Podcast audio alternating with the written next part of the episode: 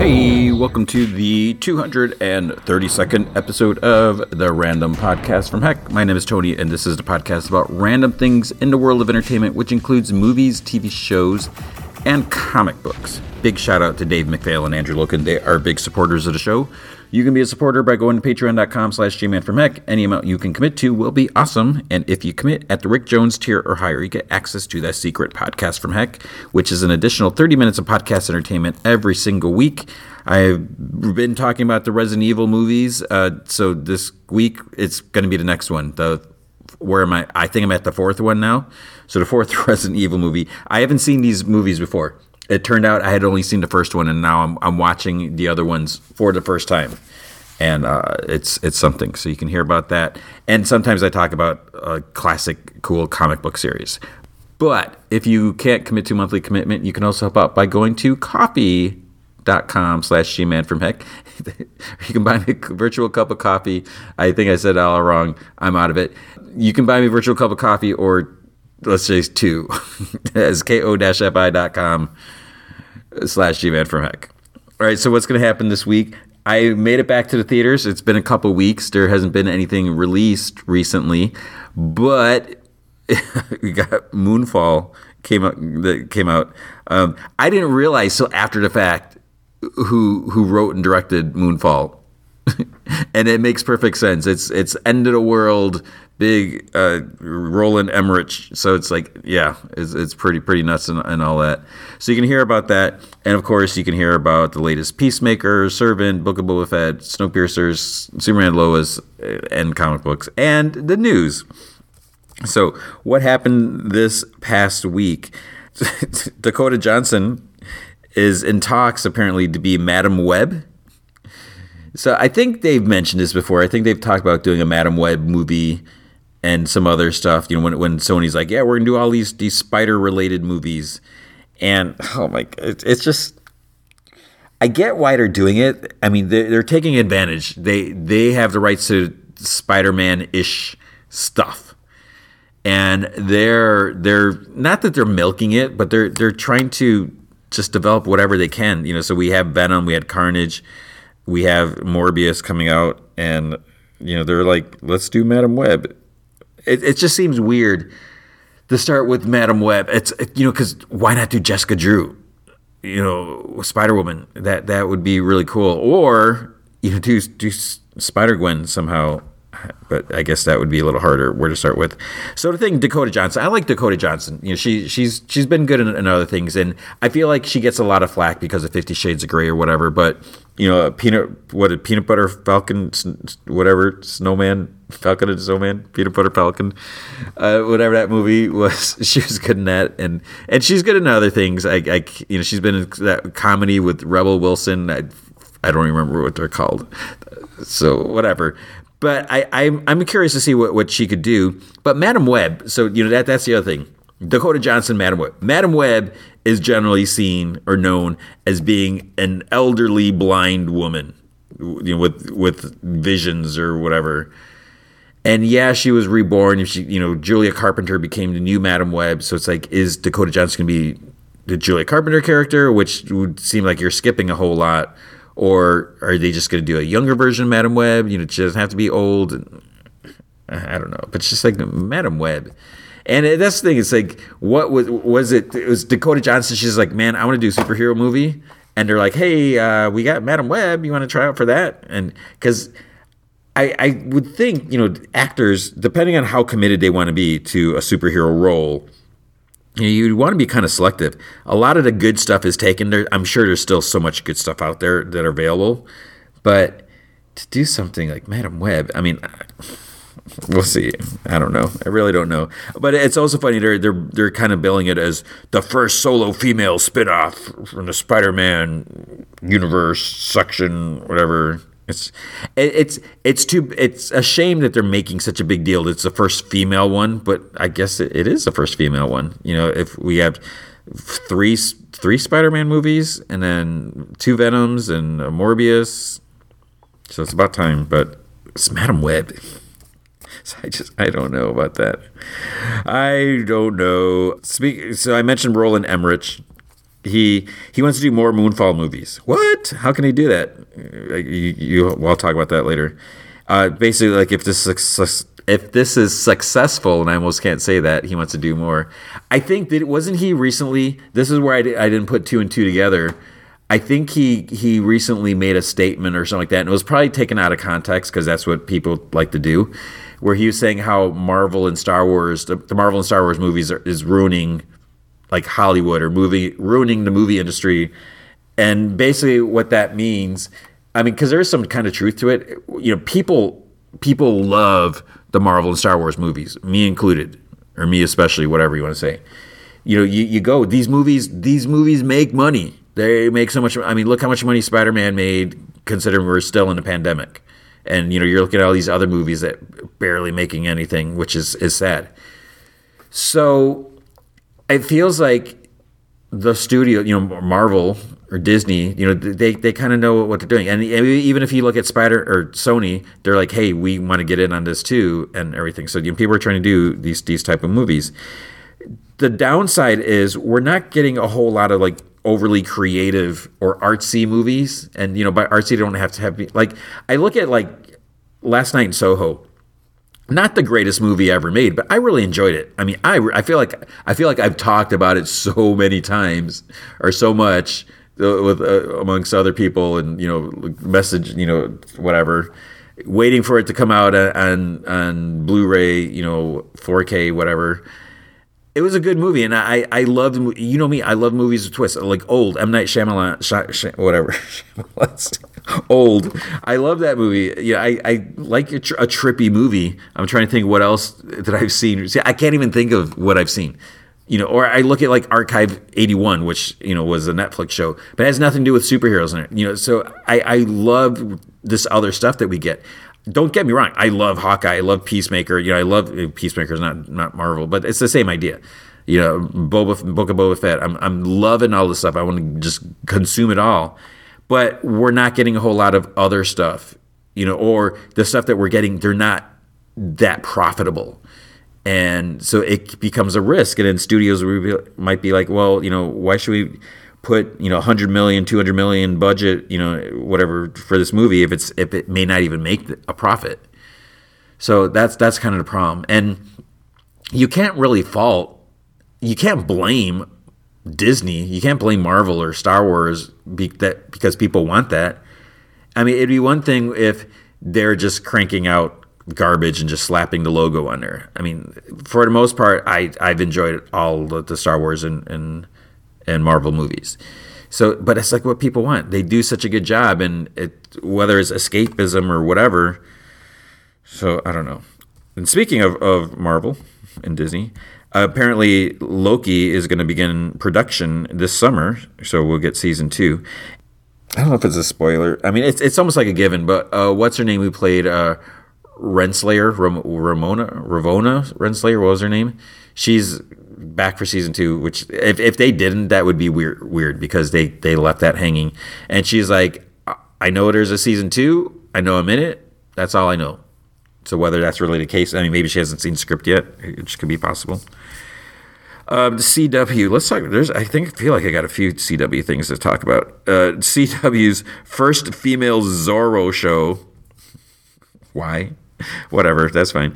Just got like a six script order because so there was a pilot. They had the pilot episode, and I guess the CW is like, hey, let's uh, we want six more at least.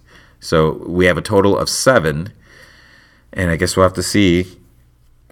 I don't know. I mean, I don't even know if I check. I think is I was Robert Rodriguez involved. That makes me like maybe I might want to check it out, but I'm not a big Zorro fan. I don't care who who Zorro is. I don't care if it's a female Zorro. You know, whatever. That that's fine. But I just I'm just not into Zorro. There's also uh, Donald Faison is apparently going to appear in Legends of Tomorrow, and it's not clear who he's going to be. I think the idea is they would love for him to appear in the next season if there is a next season as well.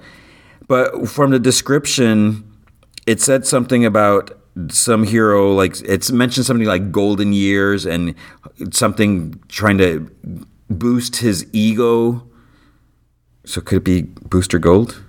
Donald Faison is Booster Gold. I mean, okay, yeah, we'll have to see. And because I think there's there's mention like time travel stuff as well, and we'll see. I haven't watched. I, I don't think I've watched.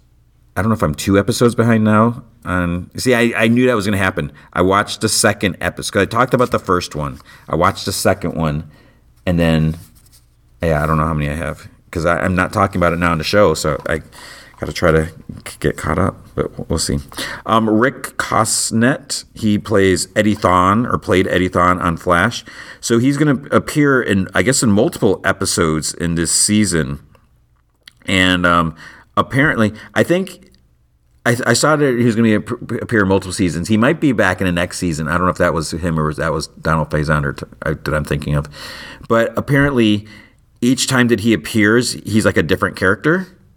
So I don't know. I, am not really sure. I, there might have been a trailer or clip of what's coming up with the Flash, but we saw from where the last one, last episode ended or left off, where Flash and Iris's kid, uh, Bart and Iris, they like went back in time a little bit, like before the react or whatever the thing went off. So that could mean Eddie is still alive and and if they're back in time, are is are they messing? Is th- are things getting mucked up, and that's why we get different versions? I don't know. We'll have to see. So, okay.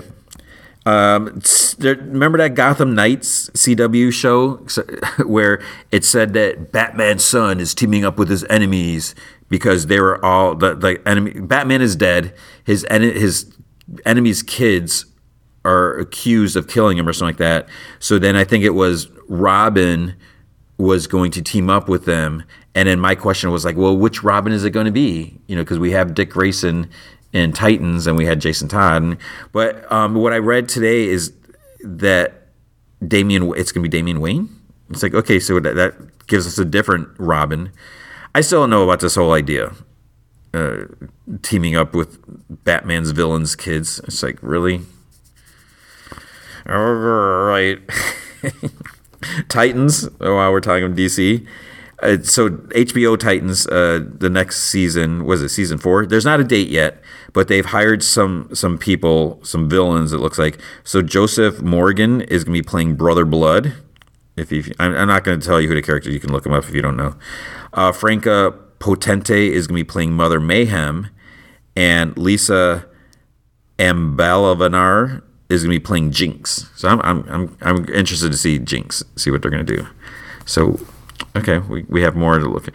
I just wonder, what are you going to do with Scarecrow? Because since he knows all the secrets, are they going to, you know, say anything about him or, or not? Uh, David Hayter. So he is the voice of Solid Snake. He's voice of Solid Snake. He also wrote, I think, the scripts for X Men, X2, I think Watchmen, and some other stuff. He is uh, going to be writing and executive producing an um, uh, American McGee's Alice TV series. So I, I unfortunately can't speak much of American McGee's Alice. It always looked uh, interesting, like you know, because it's, it's, basically like Alice in Wonderland, but with a dark twist to it. So I was like, that that seems kind of cool.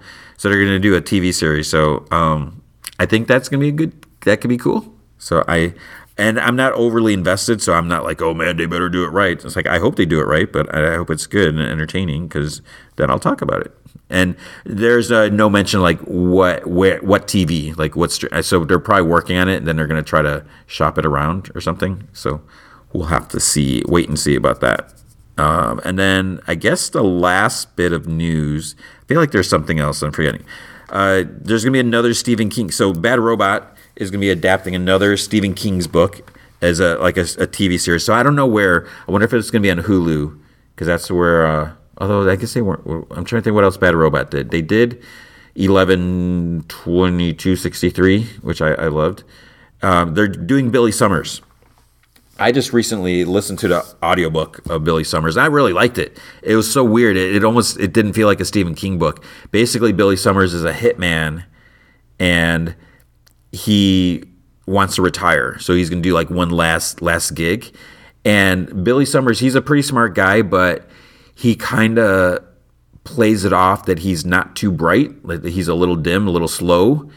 And um and you know he's not going to tell people that that's not the case. You know he just like kind of uses that, but he's a he's a good and successful hitman, and in order to do this this last gig, he has to basically entrench himself. He has to like go undercover, like be become part of the the community of this this town.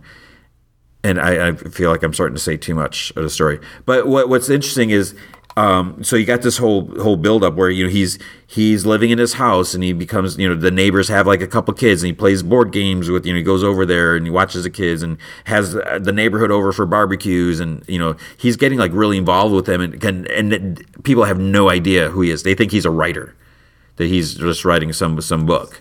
But you know and and he's not talking about it non or disclosure or NDA or or something whatever. Uh, and then you know then after you know it's like there's like more to the story than just about this trying to t- take out someone. And I, I won't give it say anything more. So I, I enjoyed it. It was really book a really good really good book. I think that's what i was trying to say and so I, I'm I'm curious to see how that would go because yeah, it was just weird because I I and I, I love a long Stephen King book. I know some people used to always say, "Man, his books are so long" or whatever, but no, I, I feel like there's just so much to it, and it just just keeps going, and and I just I couldn't get enough, so I, I just enjoyed it, and I I think it was it's probably like a 30 40 hour audio book. I don't even remember how long it was, but it it was long, and it and I enjoyed it. And hopefully you enjoyed this because that is it for news. That was a bad segue. That's it for news. All right, with comic books this week at Image Comic, we had crossover issue 11. And so I'm, I'm enjoying the series. I, I like, I, you know, I, I, as I keep saying, I like the concept with everything. It still kind of nags, it bugs me a little bit that the fact that we can't get other mainstream characters, and and it's just it's really too bad. I don't know if Donny Cates has asked anyone. I mean, he's he's working for Marvel, uh, you know, but there's probably no way they're gonna say, "Hey, can I use Spider Man or you know Hulk or someone?" So it's kind of too bad that the whole idea is we're seeing all these, but we are seeing other other characters, and um, there's a there there's a, a, a big character that this shows up in this issue because we've seen like the Christian Walker and, and Deena Pilgrim, you know, from Powers, which is cool that they're here. Um, one of the thing that was a little kind of weird is like Donny Cates is in this issue, so it's like, all right, you know, you're writing yourself into your own comic, which you know we've seen that other people have done it. Uh, okay, that's fine. But the, also, also the whole idea is they're looking at it. It's like, hey, you wrote this story, you you did this whole thing, so you need to fix it and he's like i didn't basically he's saying he you know he wrote an outline like some years back but he never did anything with it. He never finished it. And so it, it's a little weird there. But then like someone else shows up and uh um we'll just say it, it look i'm looking at the synopsis. It's, like the latest chapter has it all. As we explore the insane world beyond the dome oh and then there's and then it says removed by the kirkman estate I'll just say there's a Kirkman character that shows up here, and it's it's like that's that's not going to be a good thing for the for the people involved. That's just weird. A Geiger, 80 page giant. Uh, so with this, 80 pages, awesome, cool. You know, it's 7.99. You know, it's it's a deal. And we're so it says okay, monstrous 80 page pages of all new stories featuring Geiger as well as his allies and enemies. First in an extra sized lead story, Geoff Johns and Bryan Hitch introduced a mysterious man known as Redcoat and reveal his bizarre ties to American Revolution. So that was kind of cool. That, that was interesting, and I, am looking forward to seeing more with that. Like what? Yeah, that that was something. See, the unknown warren to Geiger himself. Then discovered the secrets of the warlords of Las Vegas, Bonnie Borden, Goldbeard, Mr. Karloff, and more. Series written drawn by some of the greatest writers and artists today, plus the special origin tale of Geiger's favorite two-headed dog, Barney. So that, that was good. Um, and a preview of Geoff Johns and Gary Frank's new upcoming series, Junkyard Joe. So there's a, a lot of people involved with this Jay Faerber, Sterling Gates, uh, Janet Harvey, Leon Hendrix, uh, third um, Peter Tomasi, uh, Sean Galloway had some art that was cool. Kelly Jones, so the Sterling Gates story has art by Kelly Jones. It's just like immediately right when you see it, it's I feel like I'm like back in the 80s reading a Batman comic or something. You know, just that's what I associate. Paul Pelletier, Joe Prado. So there's just a lot lot going on here. And like I said, it's 80 pages. But to be perfectly honest, as I was reading this, this is one of the last comics I read. And again, I don't know if that's part of it. But part I think I think the main thing for me, the problem I had is because there's like all these other characters that I don't really know. I mean, I'm really fascinated with what Geoff Johns and, and Gary Frank set up with uh with Geiger and that. But so now we're we're seeing more of the outskirts of this world, which is cool and everything. But just getting these glimpses of these other characters, I'm just like, okay, who is this? What is this? And and then when you have some of these other characters not written by Geoff Johns, which you know that's that's fine. You know, it doesn't have to all be written by Geoff But then it just kind of feels like, okay, how how ac- not how accurate, how you know, get what I'm saying? Because you know, it, it, it, is it completely? Did Geoff Johns have any say? Did they say, "Hey, I'm going to do this character and do this," and he's like, "Yeah, that would work perfectly," or you know, whatever. It shouldn't matter. But it, just it was hard for me to get like fully invested because it's like, who are these other characters and and maybe I'm going to regret it later. Or maybe I'm to, you know, as I'm reading something, I'll be like, oh yeah, they, they, this character appeared here. What happened? I didn't pay attention, and I got to go back and find the issue and, and, try to read it. But I don't know. So it started off. I, I was really enjoying it, but then I think for me, and I, it's in general. I say this before with like the the 80 page, 100 page books. It's too much for me personally because I feel compelled to read like all this stuff and then it becomes less fun for me and it's more you know whatever work so it might be different from you so don't let my complaints or my exasperation or whatever you know get in your way you know it's it's definitely a cool book and you know like i said there's a lot there but it's, it's just it gets to be a bit much for me and i don't know if that just sounds dorky or weak or whatever um, then there's Magic Order 2, issue 4 of 6. And speaking of too much, like I said before, I feel like I just talked about this. I, I, I think, I feel like there's too many characters, and I really don't know who all the players are. And I liked, see, I feel like I'm just saying the same thing I said last time. Yeah, I like the concept in this world and everything that, that's being developed and fleshed out. But the fact that there's so many characters and I'm trying to keep track of like who's who and who's connected to who and oh wait is this person getting killed? Who's that? I don't know. Did I see this person before? And um, yeah so there's just a lot going on here. Um, Stuart Immonen's art is, is just really great. So I, I feel bad that I'm not more invested and maybe if I if I reread the series as a whole that you know and and you know maybe it's like going back and rereading the first one which you know, I like I don't even remember how the first one ended. Like, was there a cliffhanger? What? How? You know? So that could all be on me. But uh, yeah. So you have that. Um, I and I'm looking forward to. I hope we get word of a Magic Order Netflix show because I, I cannot wait for that. Then there's Newburn issue three, which I'm still confused by this because it's it's Chip Zdarsky and Jacob Phillips Newburn but I think it was Nadia Shammas who wrote it. So I don't know. I don't know. Is, is Chip Zdarsky laying out stuff? Like, he, is he? Does he plot it? Does he? And then Nadia writes everything. I, I don't know. But um, uh, so that who is Newburn? He's he's this dude. He he works for like all the different like crime families and the police.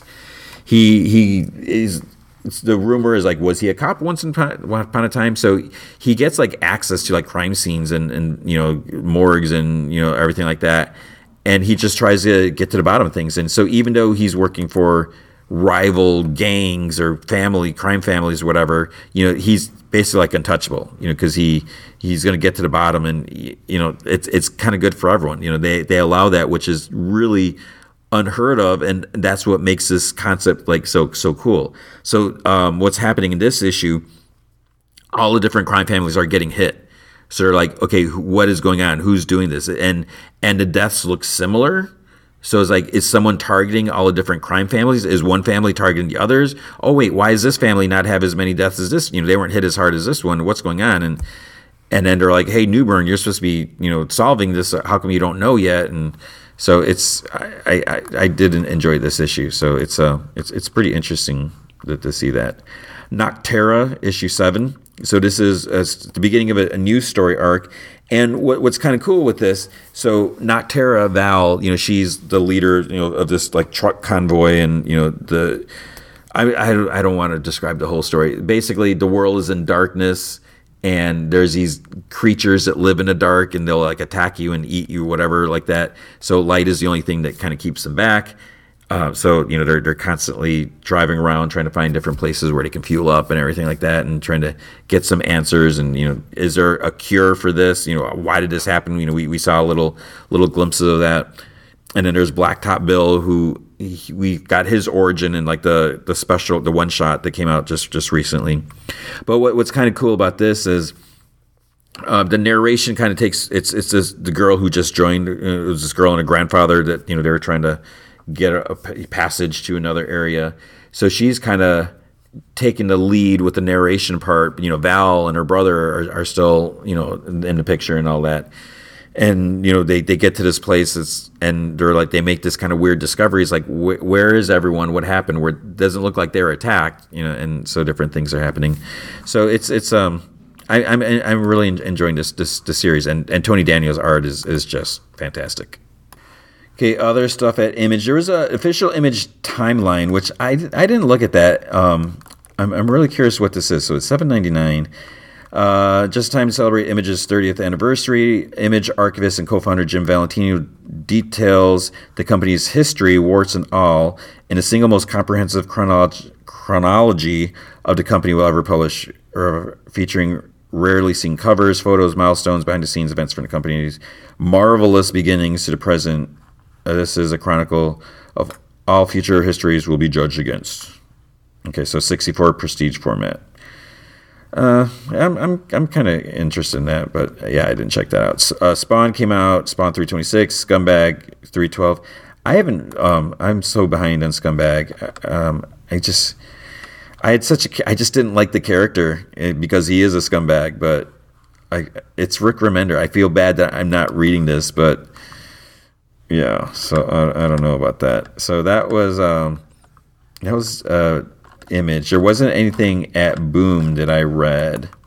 At DC, we had Detective Comics 1051. So it's, I'm serious. Is this a weekly book now? Uh, which I guess I'm not complaining. so Mariko Tamaki, I, I, haven't really given her enough enough credits with this. I mean, she's been doing a great job with with this tower, the, the tower, whatever Arkham Tower and we I guess we can I can say now, but uh, Psycho Pirate is is involved. So it's like, is he why all the the villains are so docile and cooperative?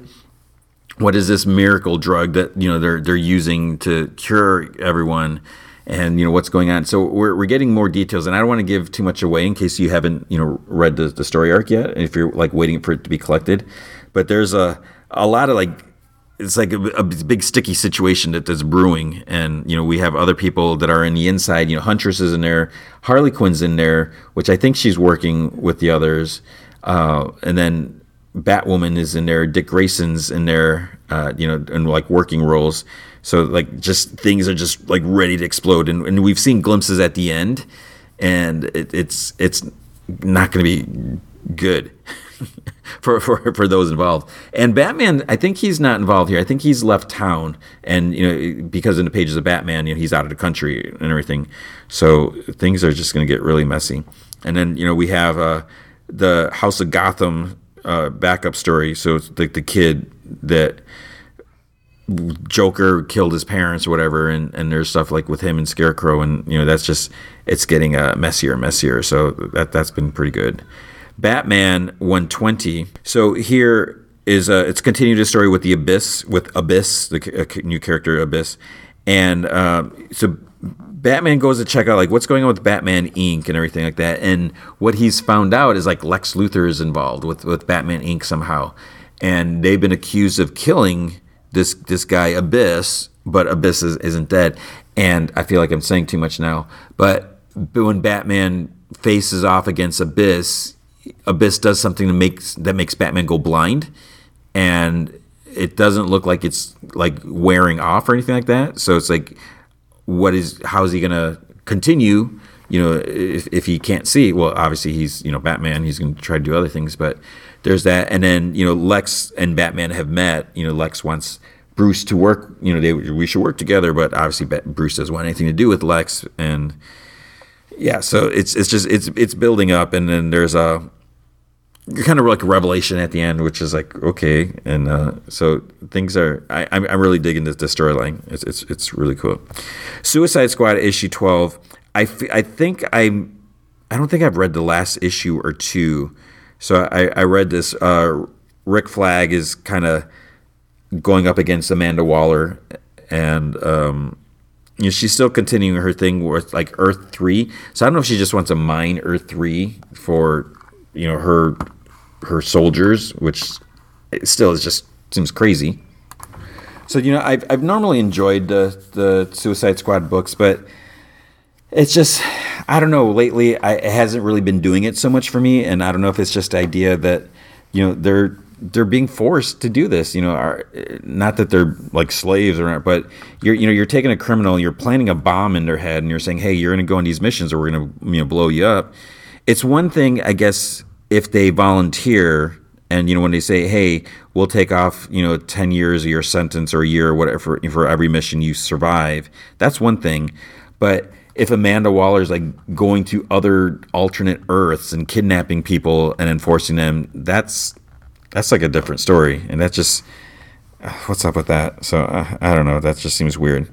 Dark knights of steel issue four. So here we get kind of like the the origin of um with with Batman, this knight Batman, and you know his parents and his heritage, I guess you can say, and like what happened shortly after Jonathan or Cal, Jor-El, Jor-El and and Lara landed on Earth, and it's it's interesting. I'm surprised that as much. Well, I shouldn't be surprised how much I'm liking this because Tom Taylor's writing it. But when it was first announced, I was like, okay, yeah, cool. Tom Taylor, he's, he's doing you know something else. But I'm not like a really big fan of the like medieval time period.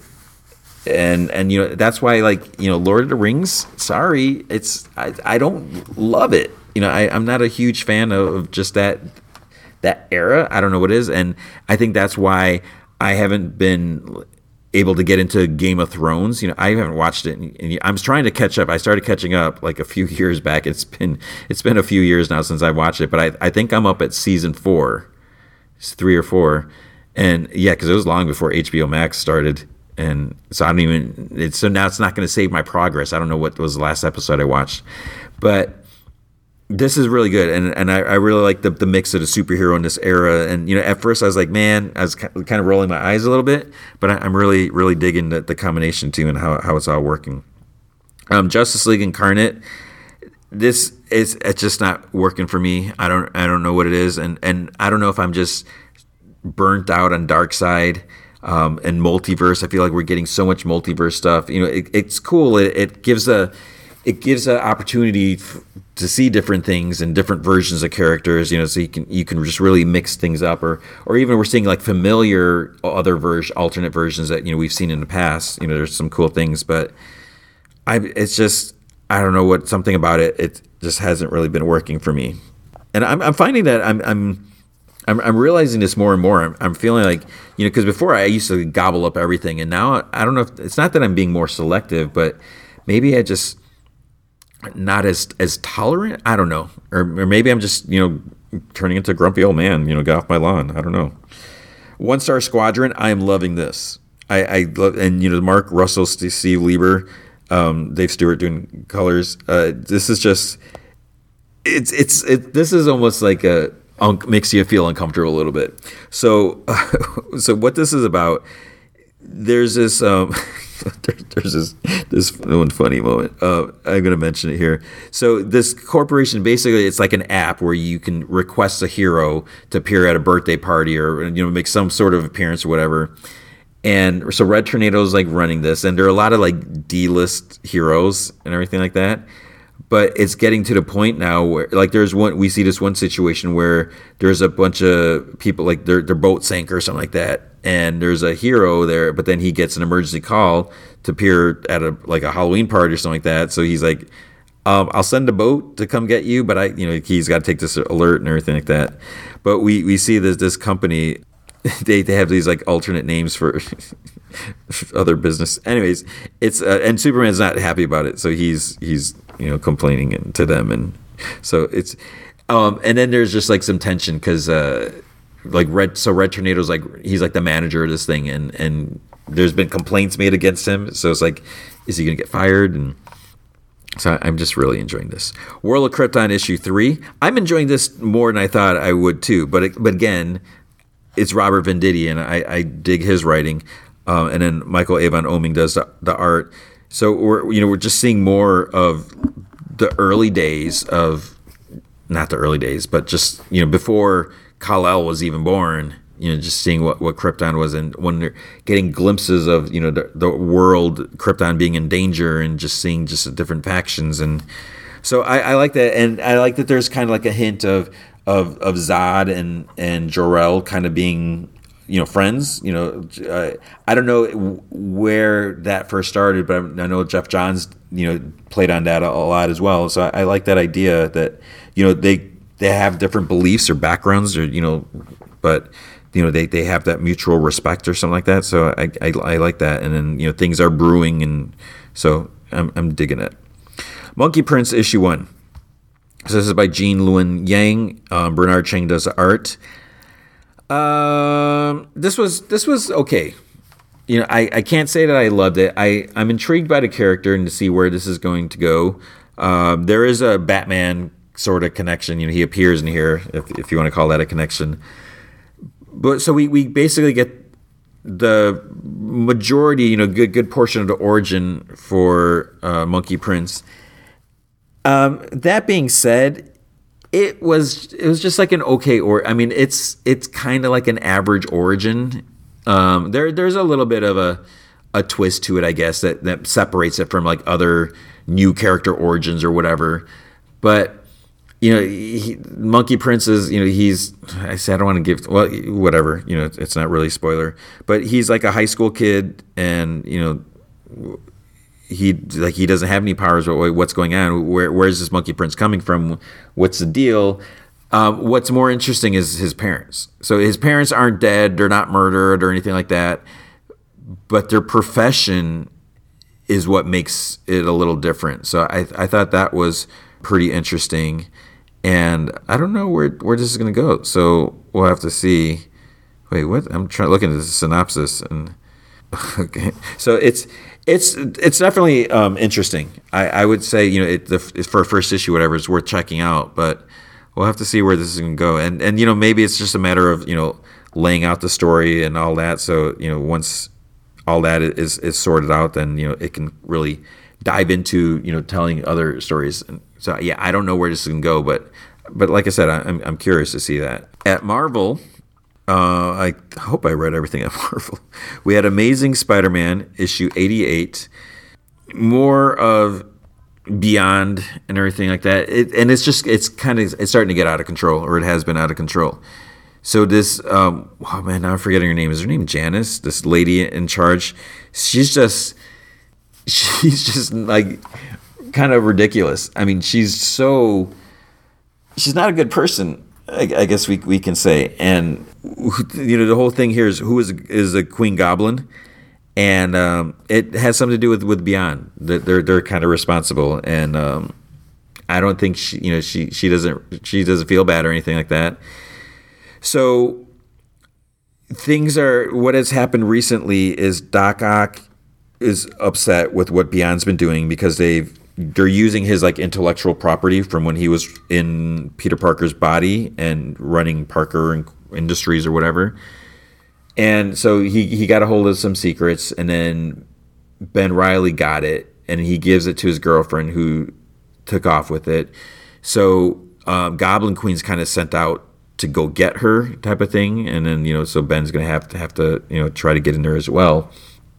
So um, it's I think it's pretty clear when you read this who Queen Goblin is. That's I that seems kind of weird if, if that's the case. So I don't know. I don't know if it's just so super obvious that that's what it is, or if it's like so super obvious that they're trying to trick us. But I think it's pretty clear who it is. Uh, so that's that's going to be weird, and I don't think it was like a voluntary choice. So we'll have to see where, where that's going to go. Um, Avengers Tech On issue six came out. I haven't read the last few issues. Um, I thought this, this, I'm just noticing all the covers now. I'm looking at on the Marvel app. I, I should read that. It, it's it seems like very silly, but you know we'll see. Daredevil, Woman Without Fear. So this is a second issue. This is how many issues is this? I think this is a three issue series, which is weird because we don't get many three issues. It's usually like four or six. So it's more about Elektra and everything like that. You know, she has her tied to the hand. You know, she wants to take down the hand, but you know she's kind of they have their hooks in her and everything like that. And the we're, we're still this is happening in the current time with the kingpin and with this stupid heroes are illegal and everything like that. So, at basically what, what's going on, what happened in the last issue is Kraven Hunter is going after Elektra, which is just like, I mean, Kraven Hunter is a, a great character. He's a great villain, but I feel like every time we see him now, it's like an insult to Kraven's Last Hunt. He's become such a cliche since then, and you know, even when he's well written it's like it's not that it, he still comes across as uh, like I don't know I, I can't quite put my finger on it. So basically, like what's he doing here? He's hunting Elektra. What? Why? And basically, because he wants to hunt, the, it's like, oh, I want to hunt the. Per- you're an assassin, so I'm going to hunt you, because he wants a challenge for himself. But it's like, why doesn't he hunt like Bullseye? Not saying that Bullseye is better than, but I, I feel like with hunting a villain like Bullseye, that's going to be more dangerous because at least hunting hunting Elektra, especially if you know she's been more of a hero lately, it's not going to be as deadly. So Kraven doesn't have to worry about Elektra killing him unless she's just like, okay, I've had enough. But it's like if he were to go after Bullseye, Bullseye is not going to hesitate but so is, does that mean like Kraven's just he's too chicken to hunt someone that might kill him like that? So he's only going to go after Spider-Man who doesn't kill, you know? So that that just it just seems like such such a waste. And then the whole thing just with Wilson Fisk's Thunderbolts. You know, he he's and we see this in the other issues. He has like villains that he's like deputizing, and the general populace doesn't have any any problem with this it's like they're not idiots. You know, they they may not have as much information as weed readers do, but it's like they gotta know. There's got to be information. To have someone like Rhino being a Thunderbolt, it's like, come on, everyone knows he's a villain. So there's like there's this other something else happens. This year. I'm just like, really? It's like, come on, man. It's like people can't be that. It's just it's such a stretch that Wilson Fisk is doing all this and no one is calling him on this and that he's still ahead in the polls. It's like that's just ridiculous. Fantastic Four, Fantastic Four, Reckoning War Alpha. So this is by Dan Slott and Carlos Pacheco. Man, this uh, this is like pulling out all the stops or whatever. Uh, so Uatu is back. Nick Fury is back. The Unseen, whatever. And there's some some big crazy stuff going on here. So it's, it's almost like everyone's in here. You know, we have Fantastic Four, we have um, Avengers, we have uh, She Hulk, um, we have Silver Surfer, we have some X Men. Um, so yeah, some big crazy things are happening, and I don't want to give anything away, but basically, you know, some Earth is getting attacked, and while it almost seems like a lot of times, you know, Earth is kind of off off limits by you know, there's like this accepted whatever rule but some some species are like getting together and just really causing some some problems and uh, hardcore action is taken against earth and so it's like how yeah that's how i'm like what you can't do that it's like how are they gonna f- fix that so it's just big big crazy thing is but i'm excited that nick fury is back you know because i i miss him i, I think he's you know, I, I loved having him. It's not quite the same. You know, he's still hanging out with Uatu, but man, I, am I'm just glad he's here. Sabretooth issue one. I am not a Sabretooth fan. I cannot stand. It's almost. I, I almost don't like him as much as Omega Red, and I, th- I think part of the problem I have with, with Sabretooth is I, it might it might be like the same thing I have against Carnage is you know Sabretooth is is basically like a vicious killer. You know he would, would I think he would not hesitate to kill like a kid if if a, if a kid got in his way or whatever. So you know my my problem with like Carnage is you know he's like this serial killer who's like sick and twisted, and I don't feel like he should be gl- glorified in any way and it's the same thing with with Sabretooth. You know, he's not a good character.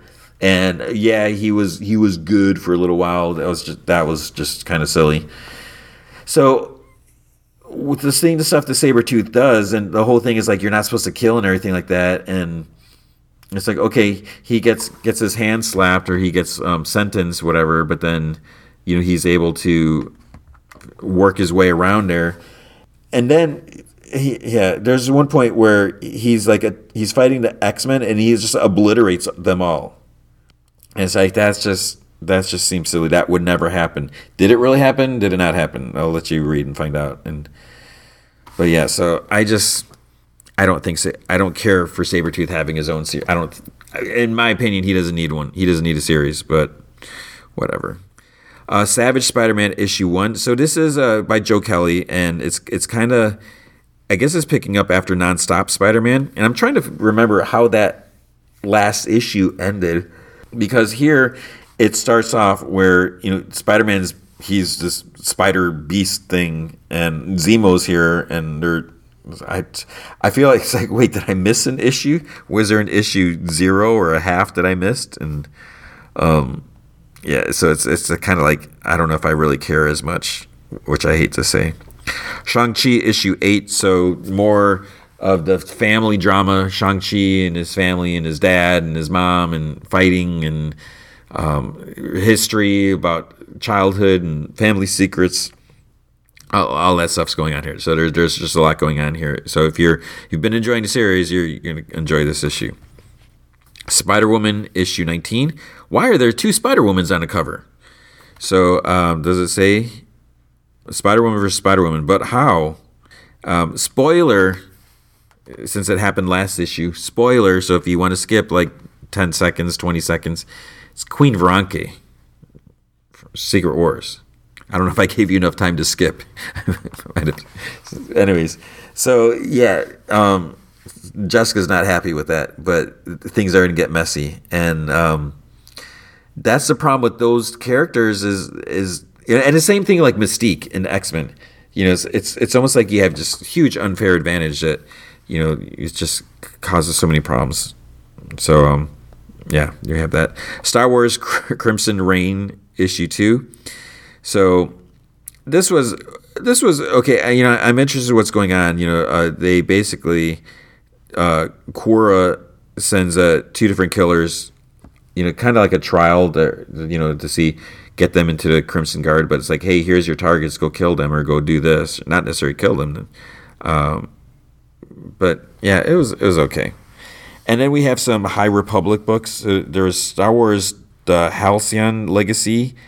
Um, I did not look. I don't think I, I looked at that. I s- skimmed through Star Wars: A High Republic issue fourteen, um, and it was okay. The Thing issue four, I'm I'm starting to lose a little steam on this one. It's um so Walter Mosley's writing and Tom Tom Reilly's art. I, I'm really enjoying Tom Reilly's art.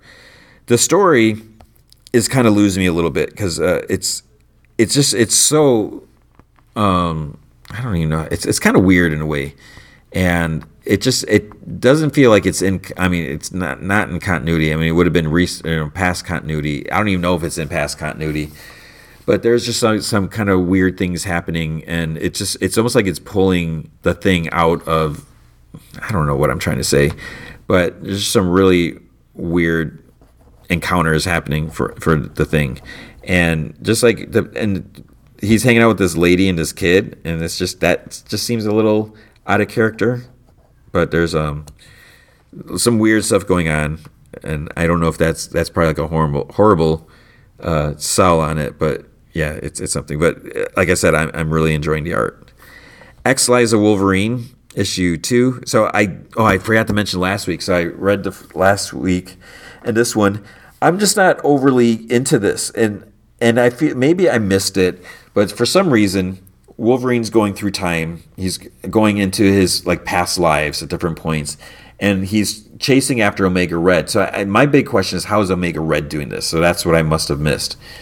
And the the problem is Omega Red is inhabiting different people, and I don't know if there's a cure. Like if he leaves a person, it must be that they would be okay. But when Wolverine's going into like a, past body or, or past, in some cases, like how is he even there? You know, it's not like he's going in necessarily into himself. I don't think. But when Omega Red takes over like someone else's body, it's like, is there any way to expel him without killing the person? And so, like in, in this issue, it, it gets to this one point where if there's gonna be repercussions, if Wolverine kills this person, that's gonna change things in a huge way. Last week there was also Thor, and I'm not super crazy about Mjolnir being like sentient and being like kind of evil. So there's stuff that uh, Thor suffers a pretty pretty nasty injury, and then uh, what was the other other book? There's something else that happened. Oh, it was it was X Men issue seven. So the whole thing is uh Cyclops, we, and we we see it more. Wait, it, was it this week, or maybe maybe it was that one? Cyclops is is uh he gets killed publicly, and you know the X Men have to hide the fact that they can revive themselves. The question is like, what are we gonna do about Cyclops? Because he basically the world thinks he's dead now, and so he he takes on this new identity as Captain Krakoa, which is kind of funny. You know, we're, we're seeing like what happened, like how he got killed, and it was uh, it was kind of brutal in, in a way. And uh, yeah, so there's some I don't know where, things are going to go from there. Then there is a X-Cellent issue one. So this is by Peter Milligan and Mike Allred. So it's basically in uh, continuing the X-Statix, um, X Force, you know, books that they they've done. So I I just I love Mike Allred's art and Laura Allred's colors. So there's just a, a lot of weird things. So basically, it's like um, X-Statix versus X-Cellent, and they're, they're, the two teams are, are really going at each other. And there's a lot. Of, what what makes this feel just feels totally different from like regular Marvel books is they're a little more realistic on certain things. You know, so the teams they they uh, rely a lot on like social media. You know, getting people to follow them to build their popularity and stuff like that. So, you know that that plays an aspect of it, and you know we have Dupe here, and and you know there's like a couple legacy characters from you know other other past ones. So I'm just really enjoying it. It's just it really feels like it's its own thing. So even though it's like in the Marvel universe, it, it doesn't quite feel like it, and that that's not necessarily a bad thing. So I just uh, I just really really enjoy it, and I just feel like people aren't going to necessarily look at this book or check this out. You know, they might not you know like X-Cellent what's that you know are they going to assume that it's an x-men book or are they not going to assume that or you know are they going to want to read it or not read it but i just I, I really i really like this book so i think you should check that out you should like read X-Statix also i mean those are just really really good um, then X-Men Legends issue 11 came out. I don't know if this was this part two or whatever. So it's Louise um, and Walt Simonson. I just didn't read this one because I was yeah, I was like that era. I was like, do I want to jump back in there? And I, I just I didn't. So with that, that's going to be so read X-Cellent, get X-Cellent number one. You can maybe still pick it up or get it digitally. That's going to be comics for the week. Um, just super briefly, I, I'm not going to go in. I, I, debated whether to talk about this. So, so Pam and Tommy. Uh, this came out on, on Hulu. First three episodes dropped, so and we'll get an issue or an episode every week and uh, Sebastian Sebastian Stan plays Tommy Lee. Lily James plays Pamela Anderson, and uh, Seth Rogen's um, Seth Rogen's basically the guy who who steals a tape and, and sells it. So it deals with the sex tape of, of Pam and Tommy and how it got out and sold. So it's it's kind of a weird story. It's like of, of all things, you know, we're to do a series on this. When it first uh, was announced, I thought it was just going to be a movie. I was like, okay, that will do that, but it's it's a series, uh, and it's kind of interesting how it's it's diving into just going back into the era, the era, you know, 90, 1995 or whatever, and just like really showing us the characters. And you know, the the first episode, you know, we we see the Seth Rogen's character and you know how he came into possession of it. You know, how did he get a hold of the tape? Because you know the whole thing. I don't think people really know the whole story. You know, it's like they just everyone. I'm sure you know whether you've seen it or not. I'm sure you know people have heard about the the fact that this tape exists. That you know that was just huge. You know, everyone was talking about it. You know, whatever. And and that was the thing that, that really kind of bothered me the way it starts. Like you see this this uh, interview. It's it's like Jay, you know, Pam and- Anderson's on Jay Leno show, you know she's promoting something. And then he starts talking about it's like oh so let's let's talk about this tape. And she's like what tape? And he's like oh you know i'm not saying that i've seen it or anything but it just to me that just seems such a skeezy thing to talk about you know because I, I don't i don't remember the details. I'm trying to think about like when that happened and what was out in the news or whatever. But the fact that this was someone's private tape you know because they didn't release it and I, I feel like a lot of people, and I could be totally wrong, but I feel like people kind of blame them it's like, well, you know, you guys made this tape. You know, it's your fault. You, you know, you wanted it to come out or whatever.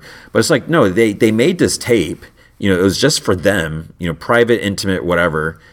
And it, it got taken, and it, it's not even it's not even like their cell phone was hacked or something like that. It's like no, it was spoiler. It was in a safe, a huge safe that got stolen and broken into, and and and there's more to it. You know why and how and all that. You know is just a whole other. I don't want to give all that away, but it just feels like that's such a different thing and the fact that it's like on a videotape, you know, it's, it's so different. Where I, I feel like maybe like today, if, if it's like a digital image or digital video, you know, it's easier to upload or whatever. But the fact that this was like an actual videotape and, and you know, and the, it was being sold, and that that's the other thing, you know, you don't you don't see that at the beginning. It's like how the heck do you steal, or how the heck do you sell a stolen videotape? You know, it's it's like it doesn't seem like you could do that unless like possession is nine tenths of the law.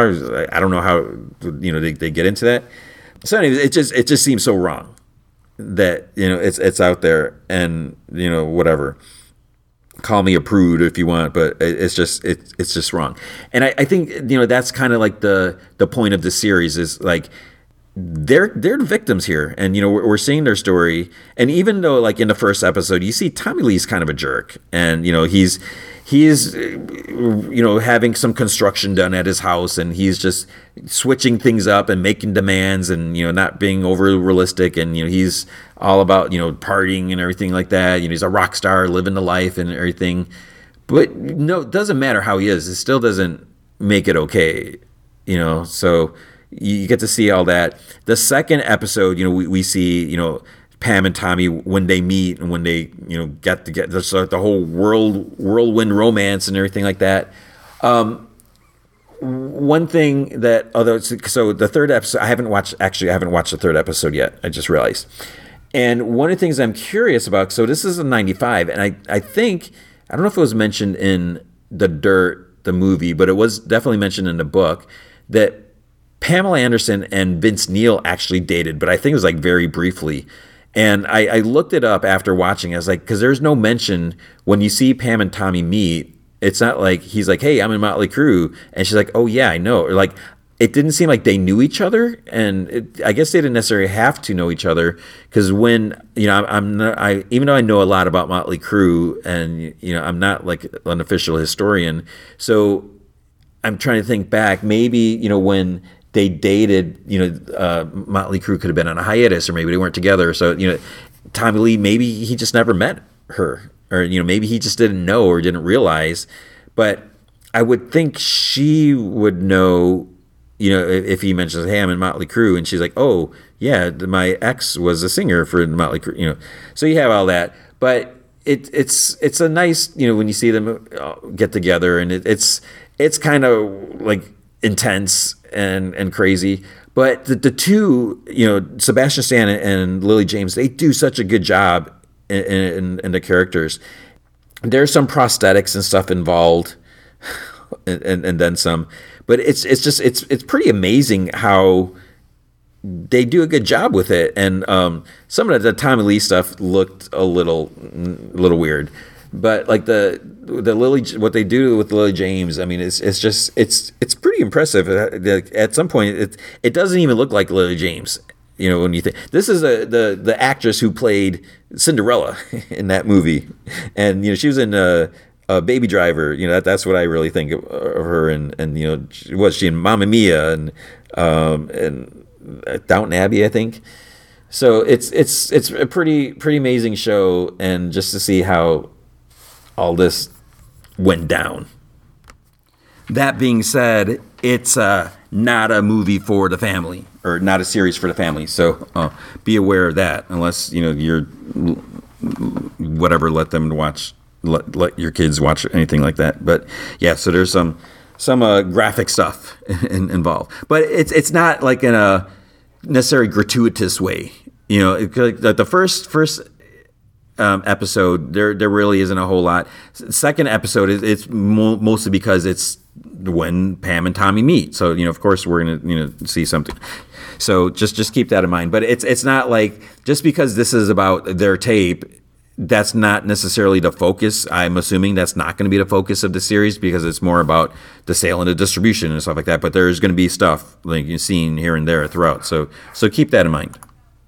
So that's all I'll say about that. Um, I'm I'm I'm digging the show. I, I think they're doing a, a, good good job with, with the production of it, and uh, I I need to watch issue episode three, and then four comes out this week. Okay, then Superman and Lois season two episode four, the inverse method. So one of the things that you know, I guess it's it's been pretty clear, but I guess it's like over. It's official. Like this isn't in the Arrowverse universe, even though this Superman and Lois has appeared, you know, on Supergirl, and then you know in the Crisis crossover, Crisis on Infinite Earths, but because of of Lucy Lane, this doesn't seem like you know it, it's uh, Jenna Dewan. Is she still Jenna Dewan Tatum or just Jenna Dewan? It's the same actress who who was Lucy in Supergirl, but it doesn't feel like the same version of Lucy.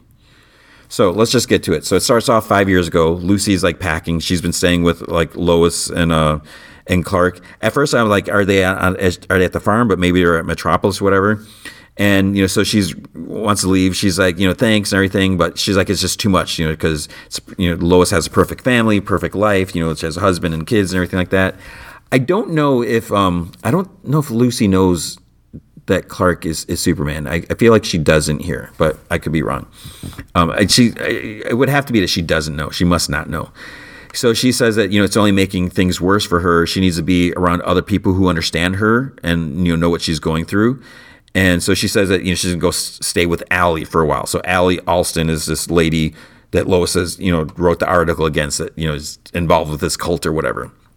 And uh, you know, and she says she's gonna stay with Allie until she can afford her own place. But Lois is like, you know, Allie's a parasite. You know, she grabs onto people, you know, trying to convince them that they need her. And you know, but Lucy's like, she says she has like a hole in her, and you know, it's like Allie's already helped her. So then in the present, um, so Lois was supposed to meet with with Lucy at, at a, a, diner, but then Allie showed up instead. So Lois asks Allie, she's like, "Where's my sister?" And Allie's like, "She didn't want to see you." And Lois says, You mean you wouldn't allow her to see me? And Allie's like, I don't force any of my congregants to do anything that they don't want to. And Lois mentions them, I think she calls them like the Inverse Society, or if someone says that. Or, or maybe she calls them the Inverse Society, but Lois calls them a cult. And Allie says that they're a group on a journey and she's just leading the way. Lois says that Lucy was in pain and and uh, Allie exploited that and now she's a shell of who she once was. You know, she's sheltered herself from her friends and family. Allie's like, not all of them. She's like, she calls her father regularly. And Lois is like, yeah, but he didn't have to pull her from a bathtub to bring her back to life. And Allie's like, she wasn't dying. She was ascending to another plane. And then Lois mentions this Heather Ackerman or whoever, you know, I guess she died. And Allie's like, oh, you know, she was a different story. She had a heart condition that, you know, she didn't disclose. And Lois says that she's, tells Allie, she's like, you should be in prison for what you did. And Allie's, Allie says that her one sided expose certainly tried to do that and failed. And Lois says, well, at least it shut her down. And Allie's like, for now. And she's she said she should listen to her podcast tomorrow after she hears what Lucy has to say. Maybe she'll be the one who's canceled. It's like I don't know people who say actually say cancel. I don't know what, but Lois is determined to show Lucy and everyone else what what a fraud she is. So Allie gets up, and then there's like a bunch of other like people in the diner who are with her, and she's like, I don't respond well to threats, and Lois is like, Well, neither do I. So then Allie and her her, her people leave, and Lois calls Chrissy, and she's like, she's like, You're right. It's like we have to find my sister. So um, Bizarro, so it wasn't Doomsday. It's Bizarro Superman, whatever. He's using heat heat breath like on a snowy ground. He's uh he pulls up this like square pendant. So I don't know if he's I forget where he's at. Is he at the fortress still? Maybe he found it. And then um, that flashes like Superman and his family. So um, the flash is happening both of them. You know, Superman feels it. Lois is in another room. Superman Clark comes in, and Jordan's like, "Yeah, she's been listening to podcasts all day." And Clark's like, you're not using your super hearing to listen in on her, then then he's like, okay, well, since he did, what did the podcast say? So Jonathan's, you know, he was there, you know, whatever. He's like, Aunt Lucy was on it, and so Clark goes in the other room. We can hear Lucy, you know, saying she got a copy of the article and was horrified what her famous sister had done. Lois says that you know Lucy recanted a lot of her story. She says uh, she selectively used what she said so she could use it against um, you know Lois or whatever, and uh, Lois is like, you know, she's gone. She's so far gone, and Clark's like, you know, we'll, so find a way to bring her back, and you know, she's like, well, I'm gonna try. So Lucy is against, you know, basically saying that Lois is is wrong and lying or whatever. So then we see Nat and John. They're the barn. They're looking at the suit, and uh, you know, Nat's like, it, it's gonna take longer than I thought. To, you know, and she's like, looks like the the or that the hammer looks okay, but you know they're still gonna have to do a lot of work to fix the suit. It's time for school. You know, Lois is gonna take them. Um, at the diner, we see Lana and her family finishing up. Then Emily, the one lady whose daughter was involved with, some, I forget what it was, she um, comes up to Lana and she's talking about her live stream that she, she's like, oh, that sure was a hit. Then she whispers, she's like, you know, there's some people in here asking me questions, you know, you know, secrets in a closet type, you know, type thing. And so they think it's the mayor dude that he's like looking in, like trying to dig up some dirt. And Emily's like, you know, they're asking about Sarah too. So uh, Clark and John Henry, they're having coffee. They're sitting at the farm. There's like on the, on the, the, the deck or patio or porch. That's what I, they're on the porch and uh, you know just enjoying the silence stuff like that. And clark saying you know he, he, never thought you know he would like that. Or and john henry's like the use of the city and stuff like that. And then um, clark i think he drops his coffee. It's like so, so much spilt coffee. He gets another sharp flash. And he's like he's coming. So bizarro arrives. And then clark and bizarro just kind of stare at each other and i really love the way he portrays Bizarro. You know, he's just like just he's just kind of like he's almost like a bull, just like and he's like does this like little every once in a while his like head or neck like twitches and stuff like that. So it's just it's such a such a good job. I just I totally dig it. And then they charge at each other, like just smack each other. You know, they're fighting. But then uh Bizarro's pendant um it's like sucking out Superman's energy. There's something going on between them. So John, John Henry calls for his hammer, and his AI is like, "You're not wearing your gauntlet." He's like, "No." So it flies out of the barn into his, smacks into his hand, which has got to hurt. And then he flings it, throws it at them. They go flying apart. And then he's he's standing with the hammer. Bizarro looks at him, and it just like takes off. And then uh, then he's like shaking his hand because his hand's like you know hurts from the pain, whatever. And he asks Clark if he's okay. Lois arrives at the paper. Chrissy's, uh, I guess, been there all night, and she says she's been hanging out in, on on the dark web using an alias. Um, she calls herself Penelope Collins. She's been asking about the inverse. You know, she got a lot of sketchy messages, but she did manage to get an invite to meet with Allie Alston. So she's holding this conference. It's like invite only. That's like a couple hours from there. Kyle is ticked off. He wants to pummel the mayor dude next time he sees him. But Lana's like, oh, just forget about Mayor Dean for a second. She's like, what are we going to do about Sarah? And he's like, you know, she never deserved this. And Lana's like, um, you know, she she does deserve to know that you know Dean is out there asking about her. Um, you know, she's like she should say, but Clark's like, he's like, well, we should do some, you know, digging of our own on, on Dean's kids because I think he was in drug involved with drugs or, or something like that. They're, they're kind of insinuating. But then Lana's like, it's like, no, it's like family members where I draw the line. And Kyle's like, well, you know, what if this sets her back? And Lana's like, well, you know, Sarah's stronger than she looks. So Jordan and Sarah are walking down the hall at school and they're talking smooch. They you know kiss each other. They're happy and stuff like that. Um, then Jonathan, you know, Candace comes up to him and asks him if he's tried any of the yellow mist yet. And he's like, shh, you know, he's like, oh, it's kind of kind of early, whatever. And then he's like, what exactly does it do? And she's like, well, it's different for everyone. You know, you, you can have a chance to be like Superman. She's like, for her, it makes her stronger. Um, a friend of hers c- could hear her mom a couple miles away. And she's like, and by the way, she's like, Tommy got like five inhalers for Saturday's game. So she's basically saying, you, you better use it. Um, Clark apologizes to John Henry for pulling him into this. The AI says that they can track the Bizarro thing now because um, the the thing around his neck had this like unique energy signature, which they now have. So Clark's like, well, how do we track him? And John Henry's like, we don't. He's like, the the DoD is the only one with the satellites that could track him. He also says like, and my suit's busted and the, the hammer's cracked. He's like, so when you find them, um, you know, Clark says that he's like, well, I can take it from there. And John's like, no, you can't. He's like, not alone. He's like, it's too powerful. He's like, you need help. And, you know, Anderson and that team of his. But Clark just doesn't want to involve them because he's like, they're not ready. Jordan and Sarah, they go to a, a friend's dad's general store. Uh, and you know, Sarah asks, she's like, "Oh, is this why you quit? You know, cheer cheerleading, or whatever, she, to you know, work at the store?" And she's like, "Yeah." And she's like, "Plus, the other girls have gotten weird since Candace became captain. So I don't know if it's because of the drugs or whatever." Or that, that yellow K, whatever they're calling it. And then, um, oh, and she's like, oh, no offense uh, to, you know, she says that to Jordan because Candace is dating Jonathan. And he's like, oh, no, it's okay. He's like, Jonathan's never had good taste in girls. Sarah just like kind of hits him in the arm. Then um, J- Jordan hears uh, a couple kids talking, and so they plan on stealing some booze from the store. So he he uses his freeze breath on the floor to make it slippery. As they go to leave, they slip, and the, the booze goes like flying out of the jacket. And then they run out of store, and and like or Sarah's like mad, and the girl's like, no, no, no, it's okay. She's like, my dad has a place under surveillance. And then Jordan sees a camera in a corner and realizes he messed up. So he just used freeze breath on the camera. Um, then Jordan, he must have texted Grandpa Lane because then he calls him while he's golfing. And then he's like, why in the hell were you using your cold breath in the quickie mart? So I guess he must have told him what, what happened or whatever. He says he did it. Uh, he's like, you did a noble, but, but something that was dumb as hell or whatever. So then the police are there and Jordan's like freaking out. He's like, he's like, you have to do something with the video.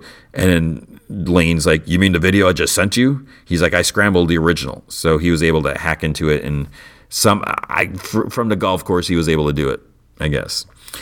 Chrissy has a blonde wig to go undercover.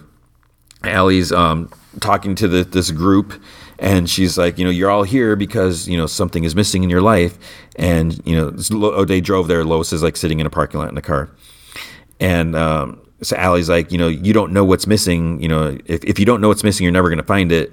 And she's like, I can help you. I can show you what that missing piece is. At the DOD, Superman zips into Anderson's office and he's not happy that he went to Lane because he found out that he talked to him. He's like, you should have asked for help against that thing that attacked you at the mine. He's like, what? You didn't think I would find out? Superman says that he wasn't trying to keep anything from him. That's why he's here. And he gives him a thumb drive that has like the Bizarro energy signature. He says it's a way to track it. He's like, where'd you get it? And Superman's just like, a friend. He's like, oh, the guy in the suit. Superman says that they need the satellites and Anderson's he's like well I'll see what we what we can do. Superman says that you know if they find it you know let him know. And Anderson's like I saw what it what it did to you. He's like you're in no condition to face it. And Superman's like your team isn't ready to deal with it either. At football practice Jonathan's watching. Then uh, he's just uh, frustrated and, and everything like that. So he, he takes a hit from the inhaler which seems pretty dumb. He's never used it. He doesn't know what it's going to do. And like I said, being half Kryptonian, he doesn't know it could have some other effect on him. So he's going to take this. What if it makes him like fly or something like that, and all of a sudden he starts floating and everyone sees him? You know, it just seems stupid to, try it publicly for the first time. But then I guess when he gets like supervision, because he can just like really zoom in on things, I was like, okay. He talks to the coach. Um, and he's like very like assertive, you know. So he's like, yeah, that's what I like. You know, he's taking initiative, whatever. So they're gonna do like alternate passing drills, and it just seems so silly. So it's like when Jonathan has the football, he like zooms in and sees someone who's open, and he throws the ball to them. But it's like you're on a football field, you're not that far, so you can see when someone's open. And I don't think he's necessarily throwing it harder or faster than normal. It just it doesn't seem like it's it's uh, that that that much of a an advantage, but I guess it is because he's like landing and he's like throwing them like perfectly, like a right perfect spot, you know, at the at the running back or whoever. So Lois is sitting still sitting in the car. Then Lucy comes up. She's like, "What are you doing here?" And Lois is like, "We need to talk." And Lucy's like, "No." And Lois is like, she's she's like, she just wants to talk or whatever. She's like, "I if you never want to talk to me after this again, she's like, just give me five minutes." And then Lucy's like, "Fine." She's like, and she gives her hotel room number. So then uh, she's like, "Why are you recanting after all this time?" And she says that you know Allie's been doing too much to allow Lois to interfere again. And she's like, "You have no idea what it's been like for me, you know, for, for the past few years." And Lois is like, "I reach out to you so many times, like you wouldn't talk to me." And Lucy's like, "That's because your article ruined my life." And Lois is like, "That wasn't my intention." And you know, she was just trying to get her little sister back. She's and she's like, "I'm never coming back." in the, the conference room thing, whatever, you know, Allie continues. She's like, perhaps the biggest hole is left from betrayal. Lois texts Chrissy. She's like, okay, you know, you need to get out of there. She's like, Allie um, already knows that she's there because she's like, isn't that true, Miss Beppo or something like that? So everyone's like staring at her. Then Allie's like, she's like, oh, please don't be nervous. She's like, I'm glad you're here, you know, even if it's under false pretenses. Lucy says that Lois drove mom away. And Lois like she's like I was eight. She's like you can't put the blame on me for that. And Lucy's like after she left, it was like she never existed to you. And and Lois is like because she abandoned us. And Lucy's like well she was still our mom. And Lucy's like not to me, not after that.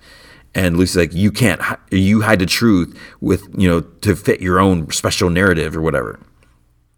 Allie tells Chrissy that you know she wants her to see the truth. Chrissy's like being all sassy with her or anything like that. Then Allie signals this dude to turn on a monitor, and there's like a live feed to to Lucy's room. So Lucy's like, your article against Allie wasn't complete. You intentionally left out a key part. And Lois is like, what are you talking about? And Lucy says that she saw her other self. And Lucy's like, You were overdosing. Lucy's like, I was connecting, just like what Allie said. She's like, Everything she promised happened. And, you know, this is what I guess Lois hid or something like that. And she's like, I told you this. She's like, Why didn't you print what I saw? And Lois yells that she was trying to protect her. She's like, You sounded insane. She's like, You were lost, and Allie almost convinced you to kill yourself. And she's like, No, she didn't. And Lois like like says that you know, she was a monster. You know, Allie was like doing all this horrible stuff. So Allie signals to cut the feed, and she turns to Chrissy, and she's like, "I know that wasn't easy to hear. Maybe it's time to reconsider what you know you believe." It's like, okay, I don't get what was wrong with that. So Lucy said that she saw her other self. You know, she overdosed. She was dying, but she thought she was connecting with her spiritual self like that, and Lois didn't mention that because she didn't want her sister to sound like she was delusional and insane. I mean, I guess maybe she sh- should have said something that I don't, I don't know. I, I, I don't see how that's like a huge deal that, you know, you're trying to report the facts. I, mean, I guess it is a piece of information. You know, Lucy thought she saw something or experienced something, but, you know, so Chrissy's just like standing there. Lois's or Lucy's phone beeps and she tells Lois, that's all I need. And Lois is like, what are you doing? And Lucy's like, it's amazing what we can put spy cameras in nowadays. So there's like this little clock on the counter, and so she like picks it up.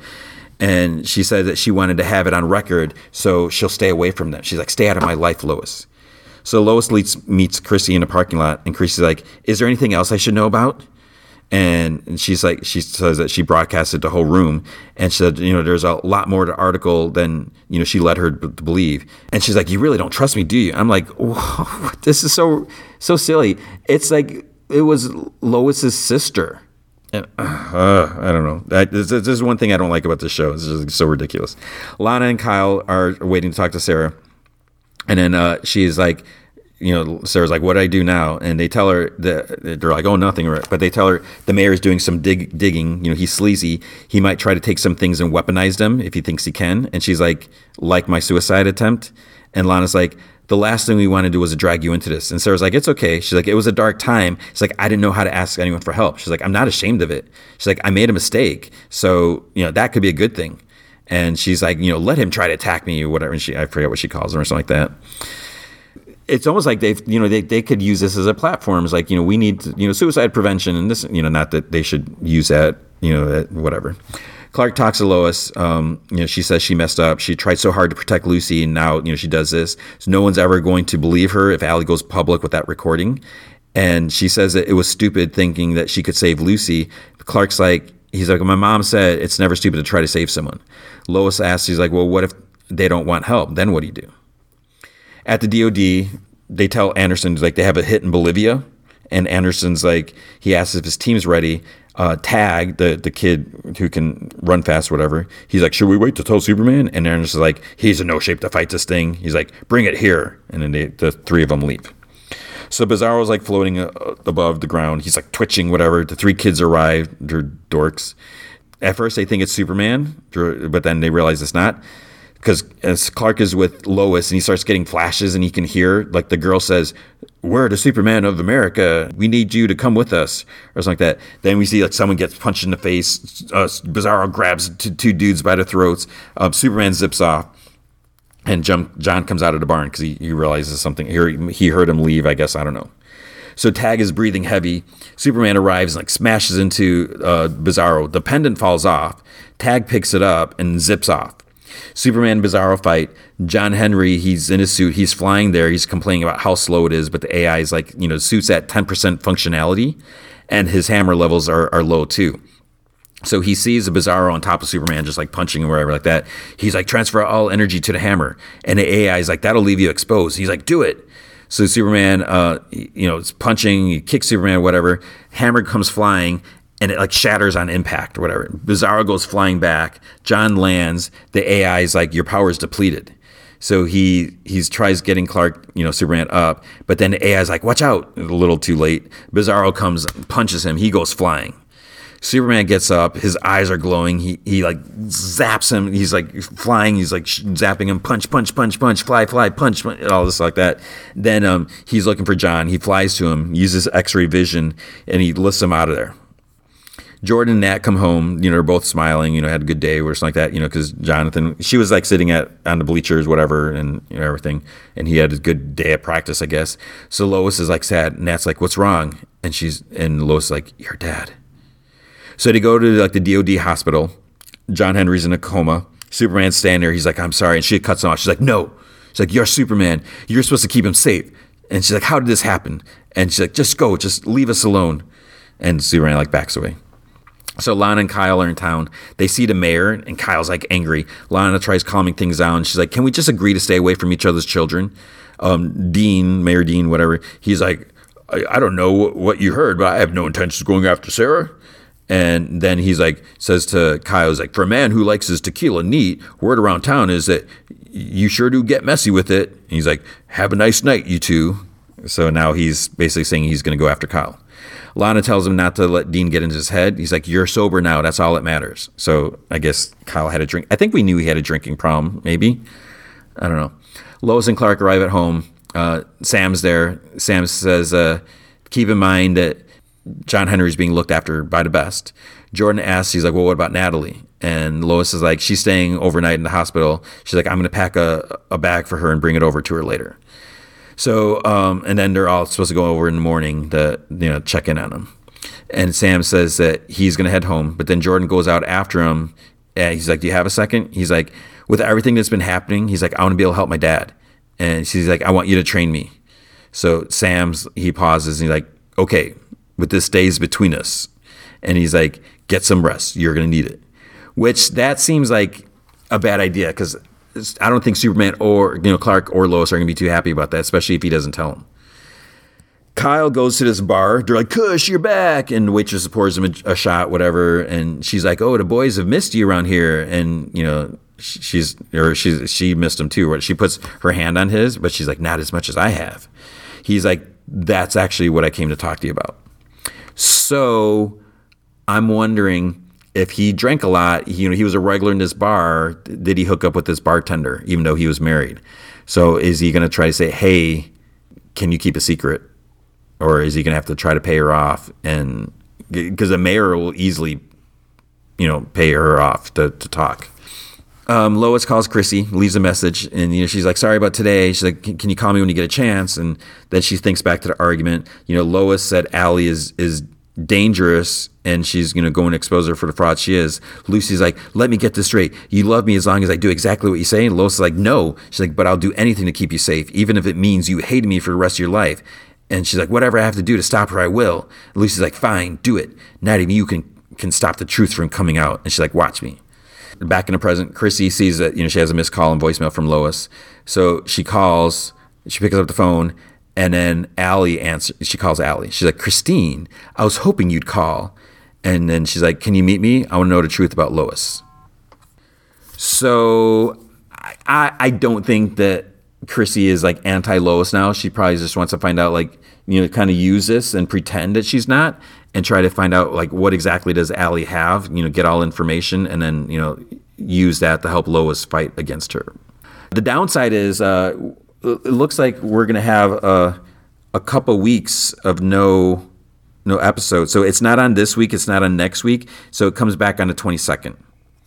So it's like, uh, okay, so we have four episodes and then two weeks off. I guess if that's how it has to be, that's how it has to be. But um, it's kind of okay for the, the week of the 22nd because I think that a lot of people have that week off, so they might be on vacation. Maybe we won't see it, but whatever. So two weeks of, of no Superman and Lois. So uh, you know, we'll see what I talk about next week. But um, I enjoyed the, the episode. The, the whole Allie, Lois, Lucy, whatever. That's fine, but it just seems like a, a little silly. But the Bizarro stuff, I'm I'm totally digging that. All right, then Snowpiercer season three, episode two, The Last to Go. So I'm just gonna jump through this or jump, get through it. Ruth narrates the the, the intro.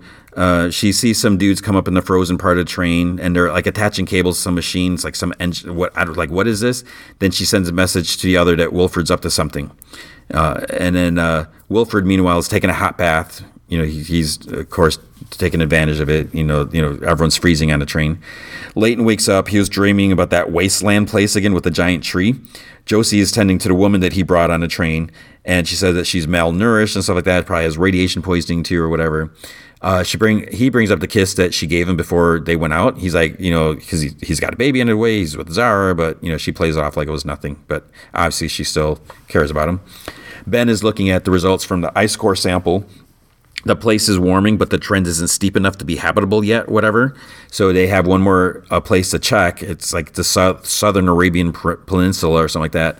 Layton says that it's time to get their train back and get everyone to the hot spot. Um, they say, you know, maybe it's, it's they're like, well, it might not be a good idea to go back empty-handed because you know they have no leg to stand on. Why? Why are they going to choose Layton over Wilford if there's no nothing to look forward to? So that lady wakes up and she kind of freaks out, you know, because she doesn't know where she's at, what's going on. Layton tells her that she's safe and you know she doesn't need her suit because you know she's looking for a helmet or anything like that. So he introduces himself, asks if she speaks English. He gives her some water. So she's like, "Yeah, her name's Asha." And she asks if she's dreaming. You know, she's like, the train survived, so she knows about the train. He shows her around, and she asks, she's like, "Where's Mister Wilford, the great engineer?"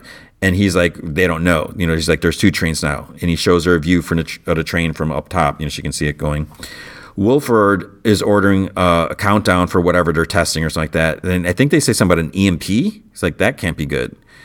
Um, Ruth tells Pike that she thinks it's a weapon since it's in the very last car they do this little test with the device, and it's like this electrical wave goes off or something like that. And Wilford chuckles. Um, his doctor lady cheers and like that. But it's like, wait, nothing really happened. But I guess it was just a little test, so that maybe it works. I don't know. LJ is loading bottles, and then she sees like a trail of lanterns. Osweiler has like all the stuff set up. He gets on a knee and he asks her to marry him and he has like this huge diamond ring and and you know he's like all it cost me was a pair of socks. And so she says yes. And she's like she wants to tell wilford she's like out of respect. And he's like okay. Wilford's excited and he says it could be good to show unity on a train and he wants to do it tomorrow. And osweiler's like tomorrow? So Ben tells Alex that she did good yesterday with the train, and he's like, "Your mom would be proud." She doesn't think that she did so great, and he's like, "You know, we found a survivor." And Alex, because she's like, You but my mom is gone. But it's like, is she? I don't know if she is. Layton's looking in the library, and, uh, you know, uh, Audrey's still in her little cell thing there. Of course, he finds this book with this big tree, and Audrey, she's like, "What? What are you looking at?" She's like, "Who was that you brought on?" And you know, what are you looking for? But he just ignores her. Josie takes Asha to her new quarters, and she gets weird with it. There's this plant there. She looks at it and she kind of like digs up a root, or, and she's like, "It's like, what's your problem with the plant? Why are you killing this?" Till finds Layton reading a bunch of books, you know, something like a dragon's blood tree or something like that. He says that he saw it when he almost froze to death. That he he could feel the sun. Like eh, he's like, this is the place we're looking for. He's like, the trees only grow in the, the warm spot where they're going or something like that. So he's having some psychic vision now, I guess. Osweiler asked LJ, why did she agree with Wilford's plans and everything? And she says that, you know, he's investing in them. And she's like, we could run a train someday. She's like, old people die all the time. And he's like, he's just, you know, using us. He's like, it's our wedding day. He's like, won't you ever stop conniving? And, you know, so they have this big argument.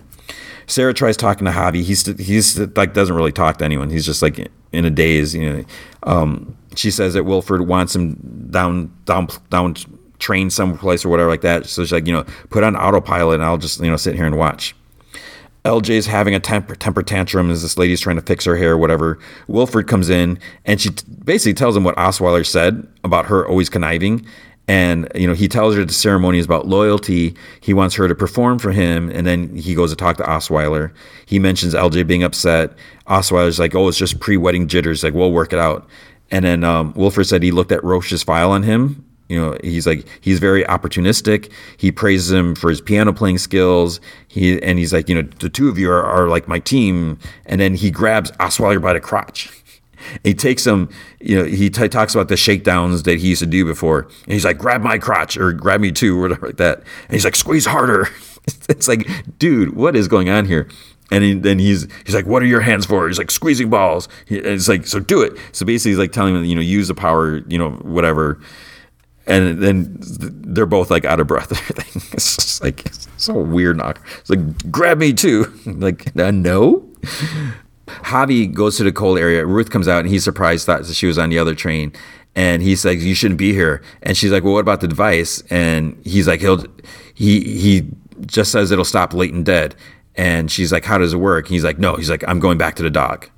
So it's just like like dude, you're like so weird about it or whatever. You know, he's I don't know.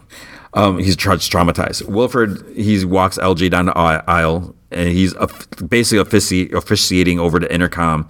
He mentions loyalty and her contract with him to survive. And it's like he's turning it all about him, which is just so ridiculous. Uh, some people are checking out the device. Whatever this lady says, it sounds like it's an electromagnetic pulse weapon. You know, it will kill all electronics on a snowpiercer. Kevin um, sees Javi walking and he's like, Where are you going? He's like, To the dog. And he's like, Where are we at? He's like, Data collecting. And he shows him a bag with like something. So Kevin kind of doesn't believe him. He takes some guards with him and they, they go to the back. Wedding's still going on, whatever. And then uh, the people in the back, there's like Kevin and others are, are coming, so they have to leave. Ruth is like, no, you have to stay and disable this device. She's like, I'll run interference. Like, we have to give Layton a chance.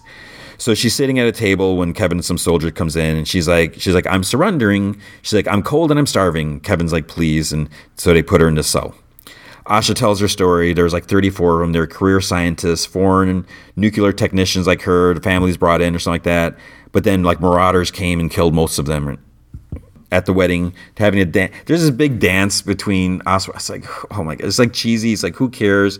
Kevin walks in and like nods to Wilford, you know, whatever the people are working on the the EMP device. They're trying to sabotage it. it. Ends up starting it, and they can't stop it. They like triggered it somehow.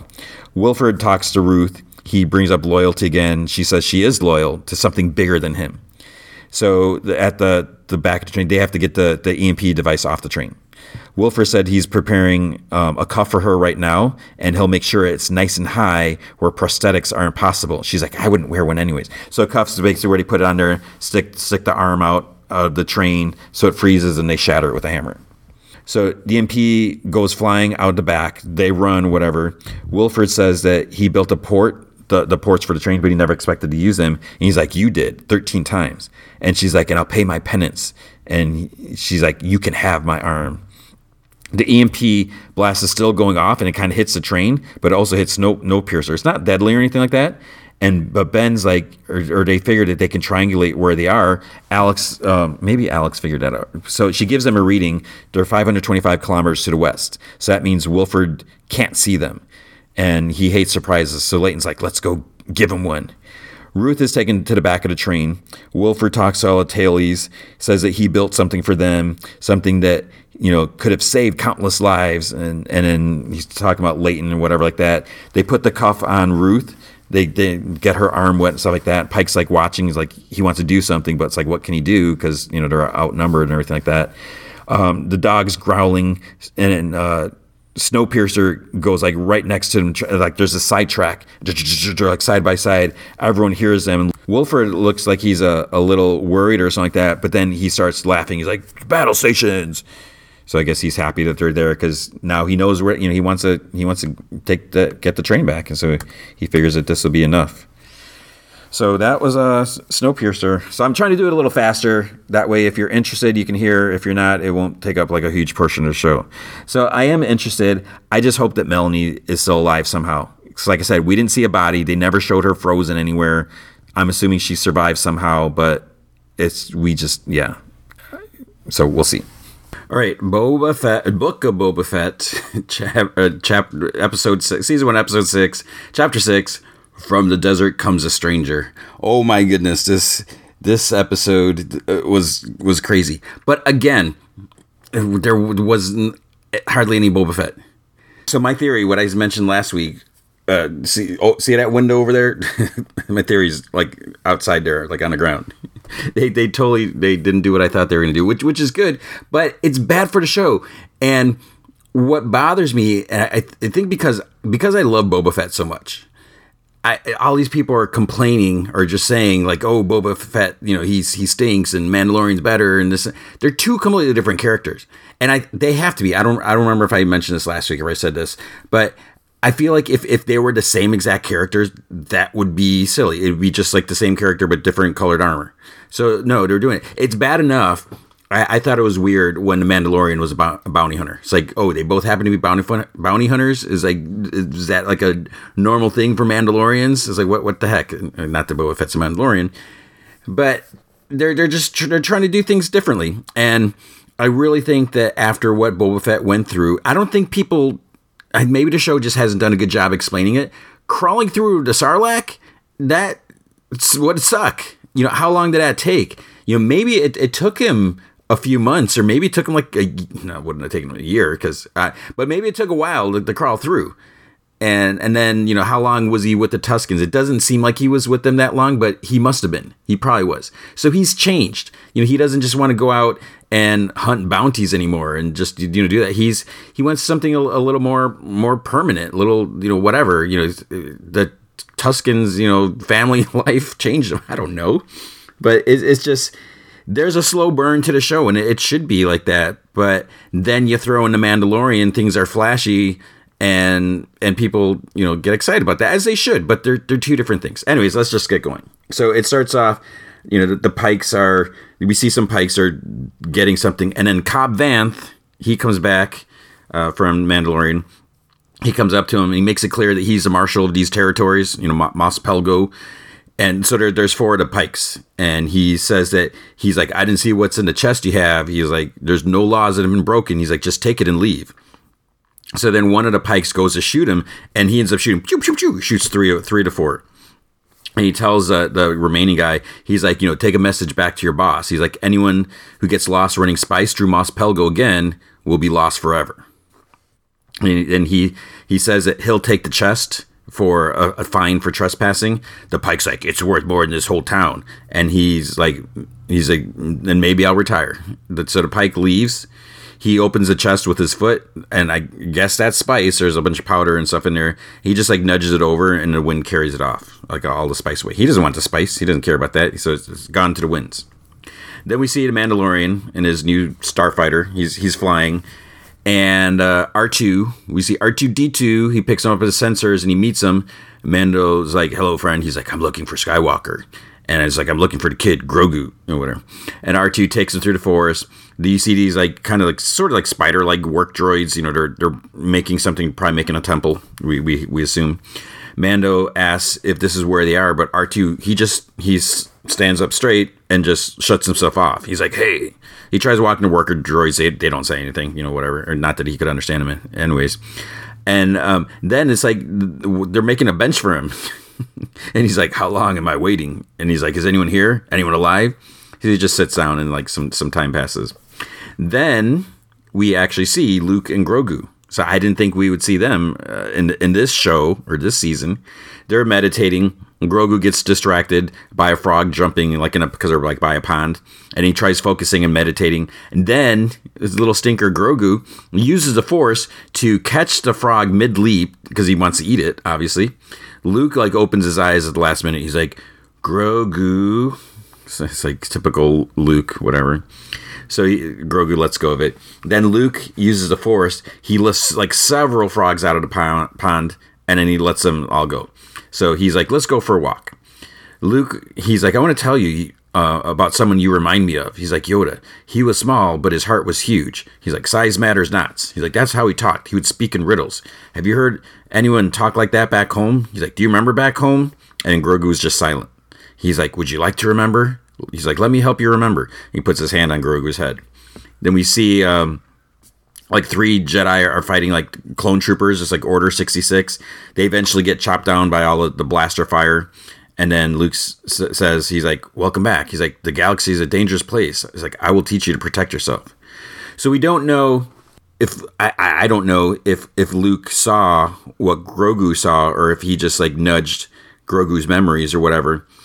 I saw, I, I think it was on, on Reddit. There's a theory about who may have taken Grogu. So spoilers, and you know if you watch the the Clone Wars, but here we go. Barriss Offee, because uh, I, I, guess um, in the flashback I didn't notice in the beginning. There you can see like a like a a family like some some symbol like on the wall, which I guess is like similar to to her family's or something like that. So she was a she was a Padawan to Luminara Unduli. So the the whole arc where Ahsoka decides to like leave the the Jedi temple and all that stuff, you know, she was involved in that story arc. So maybe she took Grogu to the Empire or something, or we don't know. So that that's that's a theory. Whether um, and there's some other stuff we won't get into. That. So then we see uh, you know, looks like welcome back and all this stuff like that. Mando is meanwhile sleeping on a bench. R2's still next to him. Then Mando hears something and he like just draws his pistol like while he's sleeping, whatever. So Ahsoka, I didn't think Ahsoka was gonna be here. Ahsoka standing there, and he's like, I didn't expect to see you here. I didn't either. And then she says that she's an old friend of the family, which is is kind of kind of weird but cool. Uh, you know, it, it, yeah, okay. I mean, I'll accept it. So much do I want to see like when did they first meet?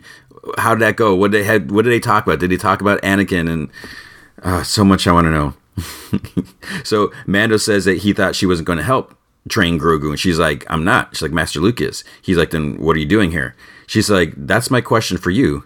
He's like, "I'm here to see the kid," and she's like, "That's why R2 brought you to me instead." He's like, "What is this place?" She's like, "Nothing now, but someday it will be a great school. Grogu will be its first student." Mando says he'd like to know how he's doing, and she's like, he's doing fine. Mando says that he wants to see him, and Ahsoka sighs. She's like, I know you do. She's like, take a walk. Let's take a walk. Everyone's going for walks. She says that she warned him when they met that his attachment to Grogu would be difficult to let go of. She says that, or he's like, he was a Mandalorian foundling in his care, and he just wants to make sure he's safe. And Ahsoka's like, there's no place safer in a galaxy than with Luke. Mando's isn't sure why she's all right with Skywalker's decision to train a kid when she wouldn't. And she says because it was his choice. She's like, I don't control the wants of others. Mandalorian says that then it's his choice to go and see him. She's like, Of course, if that's what you wish. So they see Luke and Grogu up on a hill. He starts up and she asks, She's like, Are you doing this for Grogu or are you doing it for yourself? He's like, I just want to give him this. And he's got the pouch. And she's like, Why? So Grogu will remember you? He says that as a Mandalorian foundling, he should have it. It's his right. Ahsoka's like, ah, foundling. It's like, perhaps he is a Padawan now. Mandalorian thinks about it. He's like, well, either way, this armor will protect him. And she's like, if he's set on it, then, you know, she'll allow him to deliver it. So Mandalorian says, he's like, I came all this way. He's right there. And she comes up to him. She's like, Grogu misses you a great deal. If he sees you, it will only make things more difficult for you. So he stares up the hill and then he's just like, make sure he's protected. He hands her the pouch and he walks back to his ship. So they didn't get to see each other. so the starfighter takes off, and Grogu sees it while he because he's on Luke's back now, like Yoda style, you know, training. Uh, I don't know if he knew, if he recognized or sensed or something like that. But Luke's like, "Oh, it's t- it's time to continue your training." Luke wants to see him jump, so he puts, you know, sets it down. He barely makes a move. He's just like boop, like that, and and re- Luke's like, "Really? That's all you got?" And he explains about jumping and feeling the force force flow through you. You know, right when you leave, you know, off the ground. So he's like, "You're trying too hard." He's like, "Don't try, do." This sounds familiar. So then he goes back on his back. Uh, Luke's running through the forest, does jumps, flips, you know, all that stuff like that that we've seen before. They look over the landscape and he talks about balance. He's like, through the forest, you'll find balance as well, blah, blah, blah. All that stuff. Jedi mumbo jumbo. Then we see uh, Grogu is balancing on a, on a branch over a pond. Luke tells him to concentrate, use the force. And, you know, then he's like trying to balance on one foot. Then later he's balancing on a bamboo branch, and Luke lights his lightsaber and he moves around with it, you know, like kind of like shoo, shoo, shoo, you know, just doing all the moves. Grogu's watching him. Next, there's like a, one of those training remote orb things. Luke says it'll test his reflexes. So Grogu, he just kind of like rolls it like on the ground, and Luke's like, no, that's not how it works. So he turns it on. It starts moving around, choo, choo, choo, you know, flying around Grogu. Then it shoots at his feet, and Grogu goes like flying back. And he's like, get back up. Always get back up. So it shoots again, but this time Grogu does like a big, like forward flip leap. And then, then we see more training over the pond, jumping from rock to rock while the, the orb's firing at him. Then Ahsoka walks up with the pouch. So Grogu makes uh, the orb short out and it falls into the water. So Ahsoka talks to Luke and she's like, "Oh, you taught him well." And Luke's like, "It's more like he's he's remembering, you know, more than than I'm teaching him anything." Ahsoka's like, "You know, sometimes the student guides the master." So Luke mentions the Mandalorian was there, and she's like, she says she told him that the two had a strong bond, and he brought Grogu a gift. So Luke takes it and he says, like, sometimes he wonders if Grogu's heart's in it. And she looks at him. She's like, so much like your father. Which again, what have they talked about Anakin? That's what I want to know. So Luke wonders what he should do about Grogu, and she tells him to trust his instincts, and she starts to leave. He's like, "Will I see you again?" And she's like, "Perhaps." And then she's like, "May the force be with you." So she's off to to her own show to do who knows what. Mandalorian returns to Tatooine. He flies straight to Jabba's palace or old palace. You know, goes through the, the gate. He's greeted by a Gamorrean guard, and then you know he's like, "I'm here for Fennec Shand, whatever." So they they go over the the plans or what's going on. You know, there's other people there. Uh, the Pike Syndicate's moving in. The mayor's off planet, and the mayor, uh, the mayor's mayor Jomo, Major Domo, says that it was actually a planned vacation. Why he's not there, and then they um, note where the Pikes are gathering. The three crime families of Mos Espa are willing to lay low and let the Pikes move in on their territory. Fennec introduces a Mandalorian to all, but she, she, she gives his name, which I mean maybe he doesn't care, but I thought I don't know, not that it was a secret. I don't don't know how many people knew it was his name. And she says that thanks to you know Mandalorian and, and Krrsantan, they now have enough experienced muscle to act as enforcers. It's like you only need two two people. That's that's enough to take on a whole syndicate. but they need foot soldiers, and Mandalorian says that he might be able to help with that. So Mandalorian flies uh, over Tatooine, flies by some Jawas. Then he arrives at at Mos Pelgo, and a dude tells him he's like, "Oh, if you want to park your starship, you have to put it over, you know, this one place where Mandalorian's like, I'm just looking for Marshal Vanth," and the dude's like, "I don't think you heard what I said." He didn't talk like that, but Mando's like, "I heard you." And then Vanth shows up and he's like, Deputy, I'll take it from here. So he, he admires Mando. He's like, Is that a Naboo starfighter or whatever? And Mandalorian, he's like, Can I buy you a drink? And then, you know, he, he obviously he's not going to drink, but he's going to fill him in on what's going on. Vanth isn't sure. He's like, he, he doesn't know what this has to do with him. And Mandalorian says that he needs him to lead a garrison. His people are good fighter, and there are plenty of credits in it for them. And Vanth is like, he's like, we have peace. He's like, we took out the dragon. He's like, they, they don't want to fight no more. And Mandalorian's like, the town might be okay with it, but it's all the same planet. They need good people to step up, or the spice will come through these parts. Vanth's like, why should they help Boba Fett? And Mandalorian says, Mos Pelgo might be okay. Now, the bar- then a bartender interrupts. He's like, it's Freetown. And Vanth's like, that's what it's called now. And Mandalorian's like, he's like, I fought side by side with them. He's like, they're brave people. And the Pike Syndicate has us outnumbered. He's like, you know, we, we need your help. The bartender says, "That's city folk fight," and Mando says that that he has Vanth if that's what he wants to, and Vanth's like, "Well, you know, things are square between us." And Mando's like, "Yeah, they are, but I didn't think you were one to back down from bullies." Vanth says that that's what he likes about him. He's like, "That big old smile lets him get away with anything." Mando says, "He's like, there's no easy way to ask for a favor." Vanth sighs. He's like, "Things are tough around here, but I'll see what I can do." So Mandalorian leaves.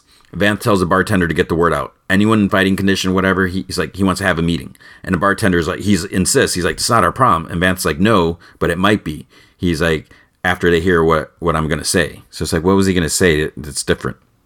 Then someone approaches on foot, and this was like the holy crap moment of the week, you know, more than seeing Grogu again or whatever. So uh, this guy's like walking through through the desert, and then he there's like some people out in town. He tells this lady like he's like get everyone inside for a bit. And the deputy wants to help. Vanth tells him to get inside, and then I'm like, holy crap! As I say, I was like, is that Cad Bane? so, so he knows who Vanth is. Vanth like, and who might you be? And he's like, whatever Fett is paying you will match. He's like, and all you got to do is stay put and let things play out. Um, and then the deputy says, he's like, or a deputy comes in. He deputy's supposed to be inside. He's like, "Hey, the marshal ain't for sale." And Vanth like looks at him and kind of gives him an exasperated look. He's like, "Dude, what the heck are you doing?" He's like, "I don't need you, you know, fight my battles," type of thing. Vanth, you know, uh, looks back at the stranger because th- that's in the, the closed caption. They're referring to him as a, as a stranger because you don't see who he is now. He's he's got he's got like a cowboy hat and his head's ducked down, so we we don't actually see his face yet. But if you if you know, you know, you know who the heck this is. So then he he's like he's like I'm sorry I didn't catch your name. And then this is when the stranger looks up and he says he's like I'd be careful where I was sticking my nose if I were you.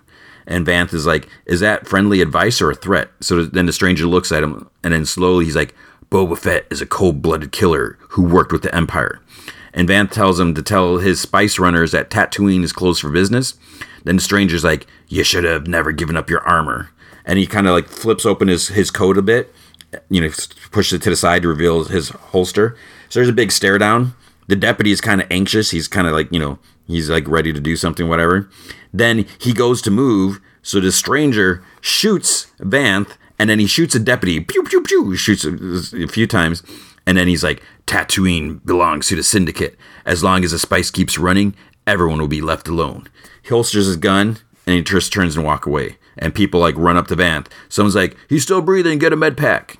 So Cad Bane showed up, live action Cad Bane, and it was the same voice, the same voice actor did his, his voice. My question is like, what if he would have showed up when Mandalorian was there? How would things have played out? And that's what I want to see. Or Boba Fett versus Cad Bane again. Although the way Boba Fett's been fighting lately, I don't know. Uh, at Sanctuary, two pikes enter with one of those uh, ice cream container things. Um, it's a Camtono. So you know, if you know, you know the the ice cream, the, the dude with the ice cream container on uh, I forgot his name on uh, the dude with the ice cream container on on Cloud City when they were evacuating. So, anyways, um, so it's it's a security container for storing valuables, whatever. So they, they enter, they, they sit, Madame Garsa's concerned, but then they just get up and leave, and the serving droid's like, oh, you forget your Camtono. And then you see a shot from the outside. It was a bomb. So I hope uh, Madame Garsa is okay. I hope Max Rebo is okay. Uh, so at the at the whatever planet, the temple building, this little bit, it's not a huge thing, but it's complete. Luke and Grogu are sitting and they're meditating. Then Luke takes out the pouch and opens it, and it's the the cutest little like chain metal like mesh shirt for Grogu. I'm like, oh, when I saw that, I'm like, oh my god, Grogu with a little metal shirt. so then he uh, he he tells him he says the Mandalorian wanted him to have it. So Luke's like, you know, he sits down and Grogu really reaches it. He's like, but before you take it, I will give you a choice. And then he takes out. He's like, this is a lightsaber. It belonged to my teacher, Master Yoda, and now I'm offering it to you. You may choose only one. If you choose the armor, you'll return to your friend, the Mandalorian. However, you will be giving in to the attachment to those that you love and forsaking the way of the Jedi. But if you choose the lightsaber, you will be the first student in my academy, and I will train you to be a great Jedi. It will take you many years to master the way of the Force, and you may never see the Mandalorian again because Grogu, A short time for you is a lifetime for someone else. And then Grogu's just sitting there. He's thinking. He looks them both over, and Luke's like, "Which do you choose?" And then fade to black. So we don't know what he chose. But Luke's kind of a jerk. It's like, dude, it's like, oh, you like the lightsaber? Here's a lightsaber. You can have it, but you can't go back to the Mandalorian. You can't have this cool metal shirt. And it's like, why can't a Jedi have? I mean, I guess the idea is like, oh yeah, it's going to remind him of the Mandalorian, but but still, it's going to protect him. It's like if you're fighting a lightsaber battle, you don't have to worry about your your chest or whatever getting hit by a lightsaber. Luke, but he's it's like he's tempting him. Padawan, he's not even a Padawan. Students aren't supposed to have lightsabers. That aren't they? Isn't it the whole thing? Is like that's their final final act? Is they're supposed to build it on on their own? It's like Luke shouldn't have been given a, a lightsaber by by Obi Wan. Just like cutting corners here. I don't know. Maybe they, they train. I, maybe I'm thinking like old canon, old whatever. But I always thought that that was supposed to be like the last thing. It's like you don't just. Uh, it's like well, I mean, you got to earn it. I mean, when did Ahsoka did, did Ahsoka make her own lightsaber? I don't know. No, I, I don't know. But what a jerk, man. Tempting Grogu. Grogu's too small. And he's like, he questions if his heart's in it. Oh, but you can have this lightsaber, even though you're probably not ready for it, even though you're about to eat, eat a frog. Are, are like Jedi's vegans? you know, isn't like all life precious? I mean, although Luke was Luke was drinking that purple cow milk, whatever. So he's not a vegan, but circle of life, I guess. I mean, I don't know. that was just so weird when Luke did that. Anyways, so that was this week's episode of, of Grogu and the Mandalorian, the book of Grogu and the Mandalorian, with a guest appearance by Boba Fett. Oh, one more episode, I think. That's that's nuts. It's like, what are the heck they gonna do in this next episode?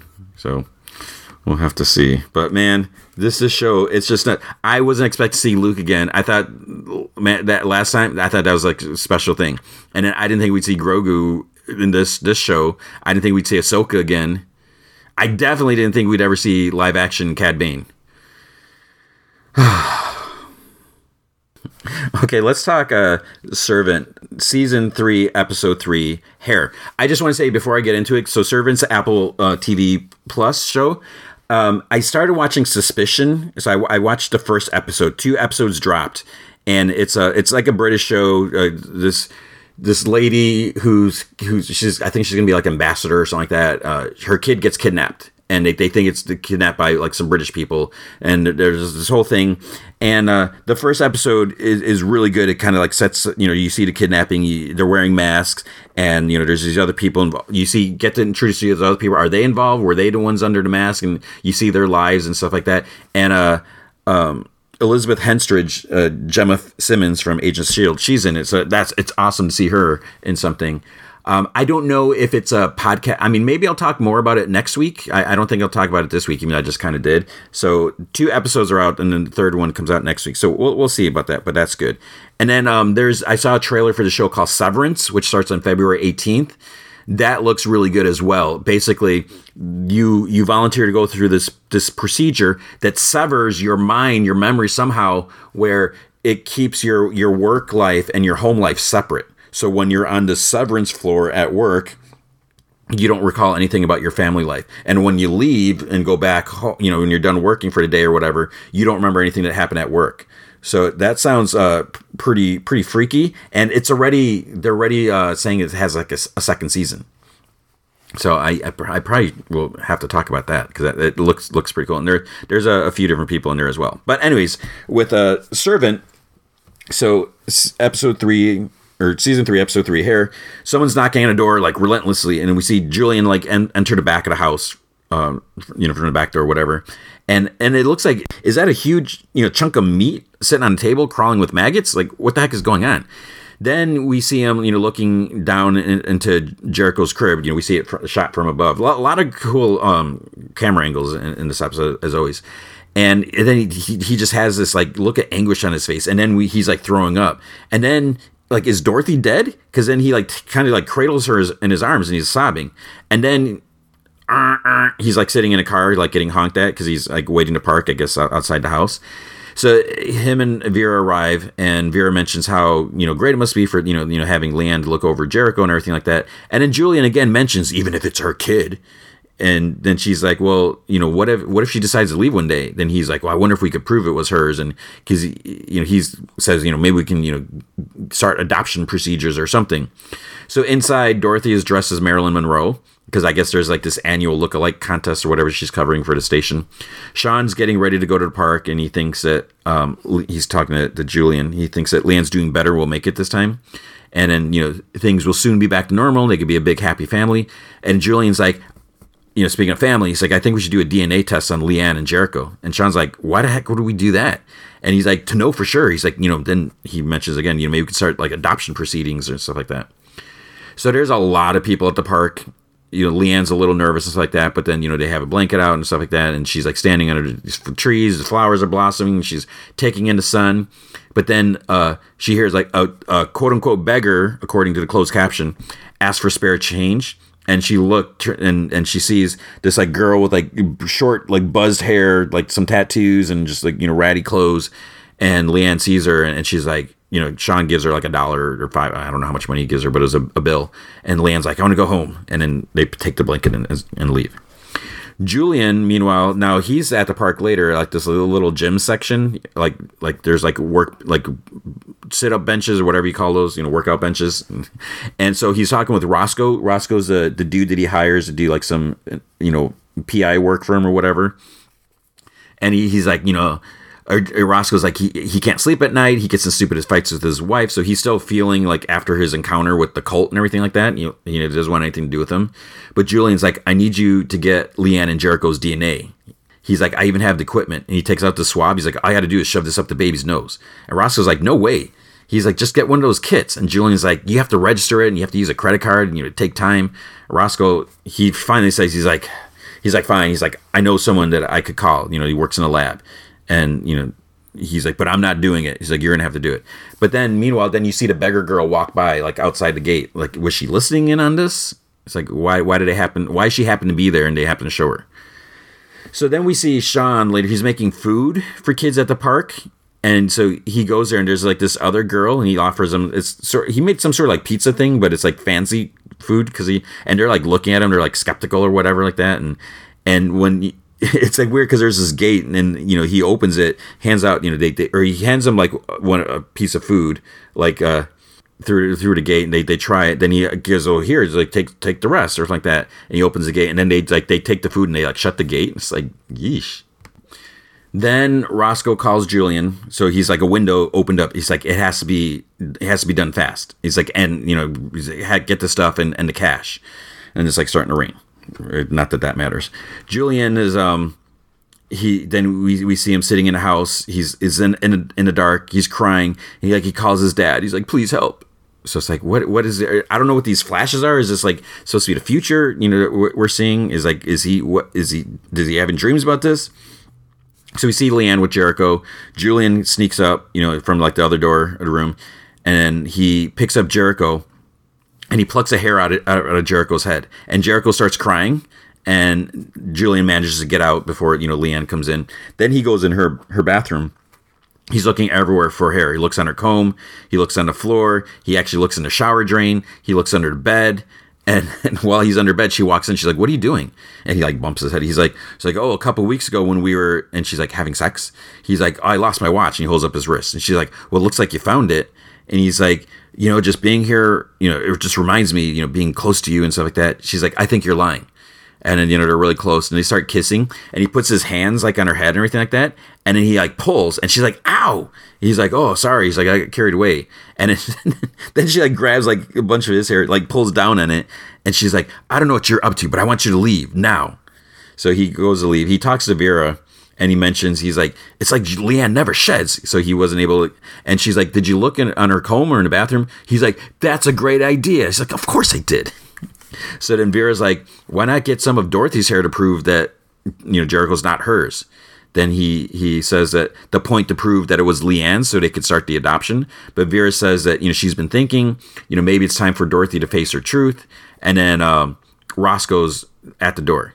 And before he, he goes there, Julian sees Dorothy's brush, like her, her wig from the Marilyn Monroe thing. So there's a brush on the table, like in the living room.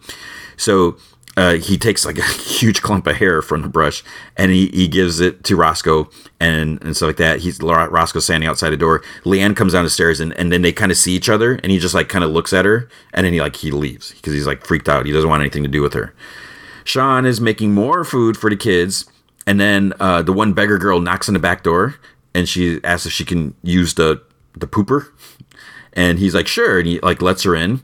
She walks past Leanne who's holding Jericho there and and then um so she goes in the bathroom. And then she comes out of the bathroom later just as dorothy comes down the stairs. And dorothy's like ah, ah! She's like screaming in her face she's like that. And the beggar just kind of like scurries out you know without saying anything. And then then dorothy's like she's like what if they're casing the place? She's like one break-in was enough he's like they're not hardened criminals she's like it was just a kid who needed to poop and she's like you must consider you know our own child you know our own kid then he's like, well, I think we can do both. then she gets a call, and she's like, you know, she's she's, she's like she's talking to some dude, Carol or Carlos, Carlos that, that works with her. She's like, cancel the pet parade. She's like, bring bring the camera crew or bring the crew to the house. She's like, I have a story. So Dorothy wants to talk to the kids about their plight, you know, of course. So she'd like to discuss her terrible situation. The the beggar girl is just kind of looking around nervously or something like that, and you know, Dorothy's like asks her some questions and everything, and then she just like runs off. So then she goes on camera. It's no wonder they don't trust adults. It's like we're the architects of their situation, or whatever. Then uh, you know, she tries talking to the other girls. She doesn't say anything. Then she talks to this dude who's sitting on a bench, uh, like this other kid. And she's like, "How long have you been on the streets?" And he's like, "You know, since I aged out of foster care." Then she talks some more, but then like the camera kind of glitches out, and they're like, "Oh, we didn't get that." And but then the guy, like the kid, gets up and leaves. So Sean shows up with some sandwiches, and then this other dude, I don't know if he's their supervisor or whatever, he's like, "Oh, you know, why don't we talk to him about why he's doing what he's doing? You know, it could be, you know, get the whole family involved and all stuff like that." So then um, later, at back at the at the house, you know, they're watching the footage, uh, you know, the, the broadcast on TV, and then an envelope comes through the door. So Julian goes and he, he looks at the results. So you get the test results already. So then we see Julian sitting alone. He's staring at a, at a glass of wine. Dorothy comes up. She's like, "Oh no, no, no," because you know she doesn't want him to have another relapse or whatever. So she takes it, and he finally looks at her. He's like, "I don't want to lose you too." And she's like, "I'm not going anywhere." And she's like, "Is this about mom?" He's like, "I just want you to keep the baby." She's like, "Of course I'm keeping Jericho." She's like, "What are you talking about?" And he takes out like the uh, envelope or with, with the test results, and he said they had Jericho's DNA tested and hers. And she's like, "What?" and he's like, Jericho isn't your baby. And she's like looking at him. I mean, it's just so so like in disbelief, like almost like not even register what what he's saying. And she's like, "Of course, Jericho's my baby." She's like, "What's going on with you?" And then she gets worried. She's like, "Are you using again?" And she's like, "Oh, you know, we'll get you proper help this time. You know, someplace nice." And he continues. He's like, "I saw Jericho. It's like I saw him. I saw him when I died. So when he had that like drug overdose in the bathroom, almost." And he's like, he was there with me. He's like, he's gone. He's like, I tested your hair and hair and his. He's like, Jericho's not your baby. He's like, and this proves it. And she's just like stares at him and she's like, okay, I believe you. You saw something. That was a terrible night. And, you know, she's just like, she's like, you know, you weren't fully recovered. You need more time. The doorbell rings. It's some lady from the other day when they had the, the mommy and me thing or like that because she left her diaper bag when all the, the bees started coming out. And she's about to leave. She's like, oh, that's my brush on the table and so she you know she takes it that was a brush that he got the hair from so he's like that was her brush and dorothy's like it's like yeah and her hair not mine and then, then she tells him she's like don't ever do anything like that she's like such a breach of trust so then later at night uh, dorothy's looking outside and then you see the three kids the three beggar kids they're like standing in the street just like staring up at the house and it's like super creepy it's like wh- because at first it's like, okay, are they involved with the cult? Are they there to watch? And you know, but it's like, why is Sean so fixated on them and helping them? And and he mentions, you know, in the broadcast that he lived on the streets for a bit, so he knows what it's like to, you know, not have anything or whatever. But then, yeah, then asking to use a bathroom that was kind of creepy, and then just standing there, it was just, this isn't good. Because again, it's like, is Leanne paranoid or is she actually know something's up? So freaky show, man. Then Peacemaker. Oh man, how many episodes of Peacemaker left? I don't want to know. There's not enough. Uh, season one, episode six. Murn after reading. So last week, holy crap, it, was nuts. Murn chases Leota, so she she you know we see her she falls and then you know drops her gun and he tells her stop. He's like I'm not going to hurt you. And then another car comes up and it's Harcourt, and then she's like she knows, and, so he explains that you know the he tells Harcourt that Leota had Peacemaker's helmet on, and Harcourt picks up Leota's gun and then hands it to her. She's like, "We need to talk." So they go back inside. Harcourt said that you know she figured out when Murn like took a bomb, you know, exploded and, and he barely took any damage, like it went off in his face practically. So he had way more butterfly knowledge than what was possible from their investigation. So she confronted him. He came clean. Then Murn's like, you know, he says his people came to Earth because their planet was dying, and he says to one in Goff that she's their leader. And Leota's like, she? It's like, why she? And, and Murn's like, well, she had a vagina. And then she's like, what's her name? And and he's like, we don't name our genitalia. And she's like, no. And he's you know talking about the the butterfly. He's like, well, you can't really pronounce it with a human tongue. With human tongue, he's like, I suppose it'd be something like eek stack ick ick. eek, stack. There's got to be somebody with a ek eek eek stack ick ick eek stack ick ick. I don't know. Maybe there's nothing to it. I feel like there should be something. Um, so they were gonna live their lives, but uh, Goff and so I'm Goff Butterfly and the others started planning on how to dominate the world, like Earth. So Murn was like the sole dissenter, and they said it was because he was oversensitive, and that's when they, they started leeching using humans in positions of powers as hosts. And and then Leota's like, "You killed someone. You took over his body." And Murn yells, "He's like, I needed to stop them." He's like, "So I inhabited inhabited the worst person I could find." He's like, "This man." Leota, he's like, "He's he's murder." He's like, "But I still know his thoughts. He's." Even he, you know he could have changed. He's like i know that. I took that from him. I took his freedom and his face. And every day i dread up you know waking to his memories. So leo's leo's like does e- economos know? And harcourt like he knows but he sticks his fingers in his ears every time it comes up. He's like you know he doesn't want to think about it and he doesn't want waller to know that he knows something. And leto's like she doesn't know? And harcourt's like i told you a while ago we can't trust waller. And you know now that we've attacked the, the bottling company they'll know that they're onto him so they have to get ready in case they they moved a cow. And Leo was like, "There's a cow," you know. So there, there's something where they're getting all that the the goo from.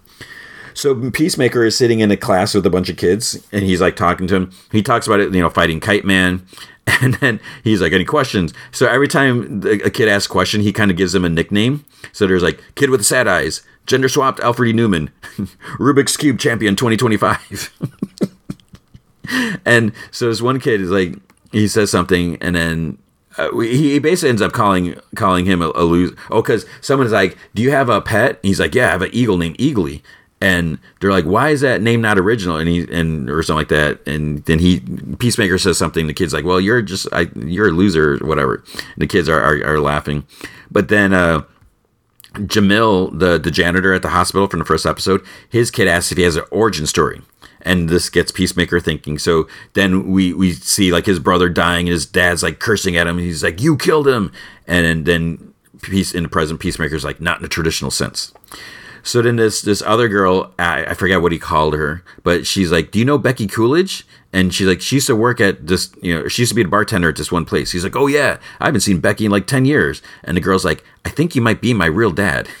And the teacher's like, and I think that's enough time we have for today. You know, Peacemaker, thank you for coming and whatever, all this stuff like that. And Jamil's like, they're walking down the hall and he's happy. He's like, because he said that this other kid whose uncle like works at a zoo and he brought in this this one like cute little animal or something like that and he's like he's like we don't have any re- relatives and, he, and he's like it's all about like rubbing you know the other kids faces in it or something like that so he thanks him for he's like and you're a superhero and so peacemaker's dad is getting let out of, of jail and he, you know he makes a he makes a totally racist comment to Detective Song, like mimics like he's saying something, and she's like, because you know he's trying to say goodbye, or he's like, or in your words, it would say, and he says some stuff, and she's like, I think your Google Translate off. That means my haircut looks like a donkey took a poop on my head, and he just like looks at her. And then she's like, "See ya." And then Fitzgibbons like, "Wouldn't want to be ya." And she just looks at him. She's like, "What?" and and, and uh, uh, Auggie, uh, Peacemaker's dad, kind of looks at him too. And she's like, "What are you doing?" He's like, I, "He's like, I know I messed up. You know, a- after I said it, I, I realized that." So then uh, Captain Locke yells out for Song. He- he's like, "What's going on here?" And she's like, "Last night she took all the evidence to a judge."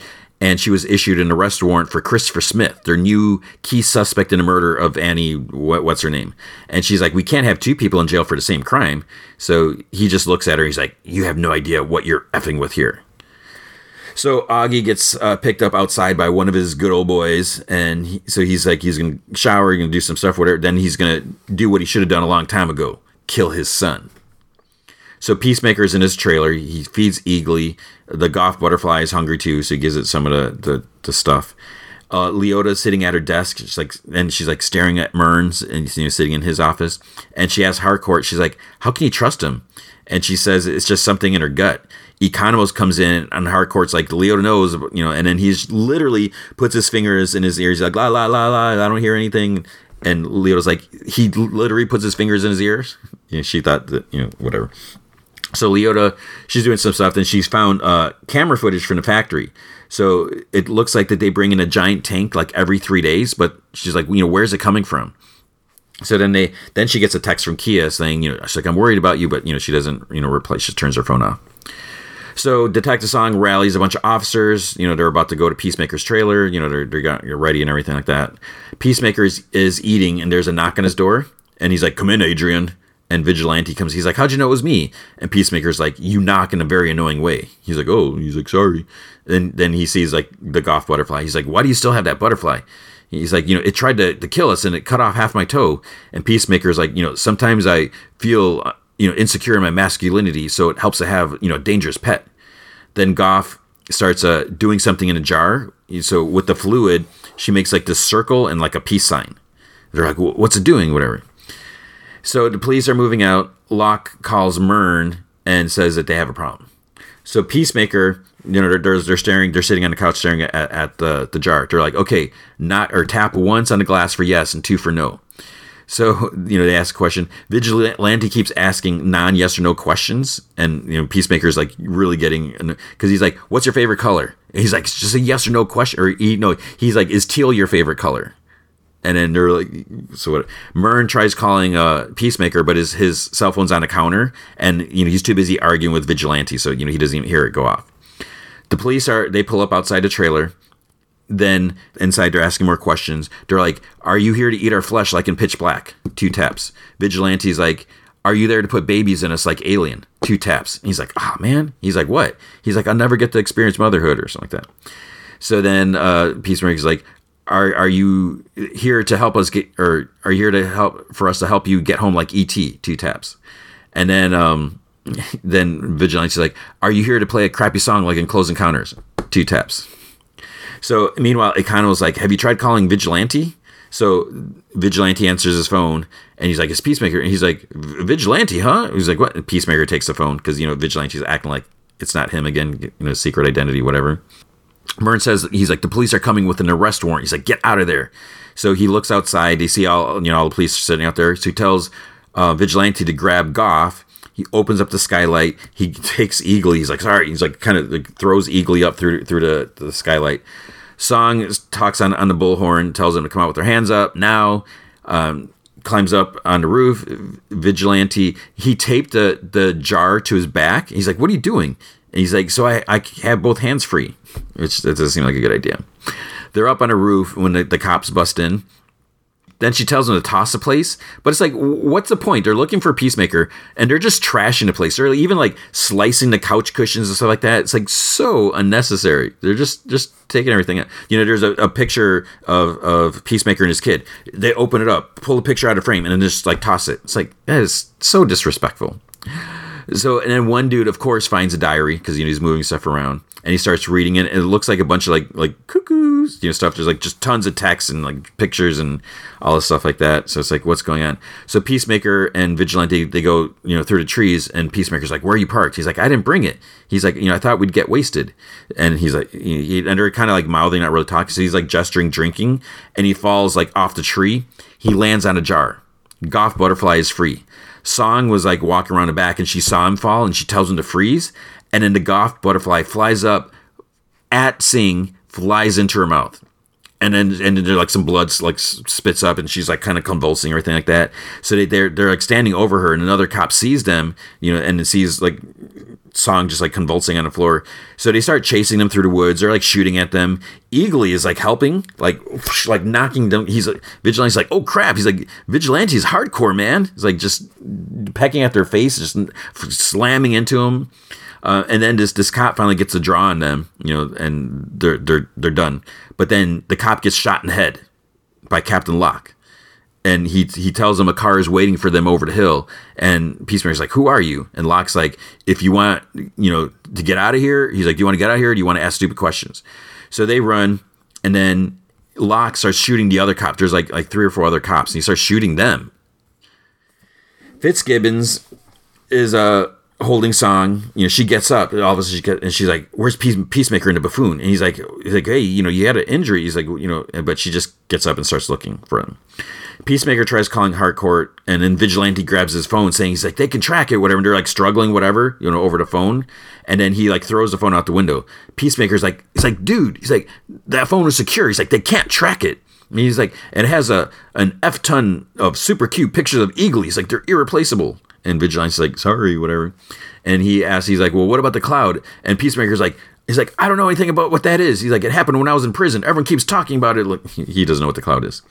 So Peacemaker's, he's like, what's going on? He's like, that guy was killing, you know, officers. And Vigilante's like, you know, he's like, what? You've changed, man. He's like, we used to go out and kill bad guys. And if we killed the wrong person, it'd be like, whoops, and we, we'd move on. So obviously Peacemaker has changed. You know, he doesn't want to kill anymore.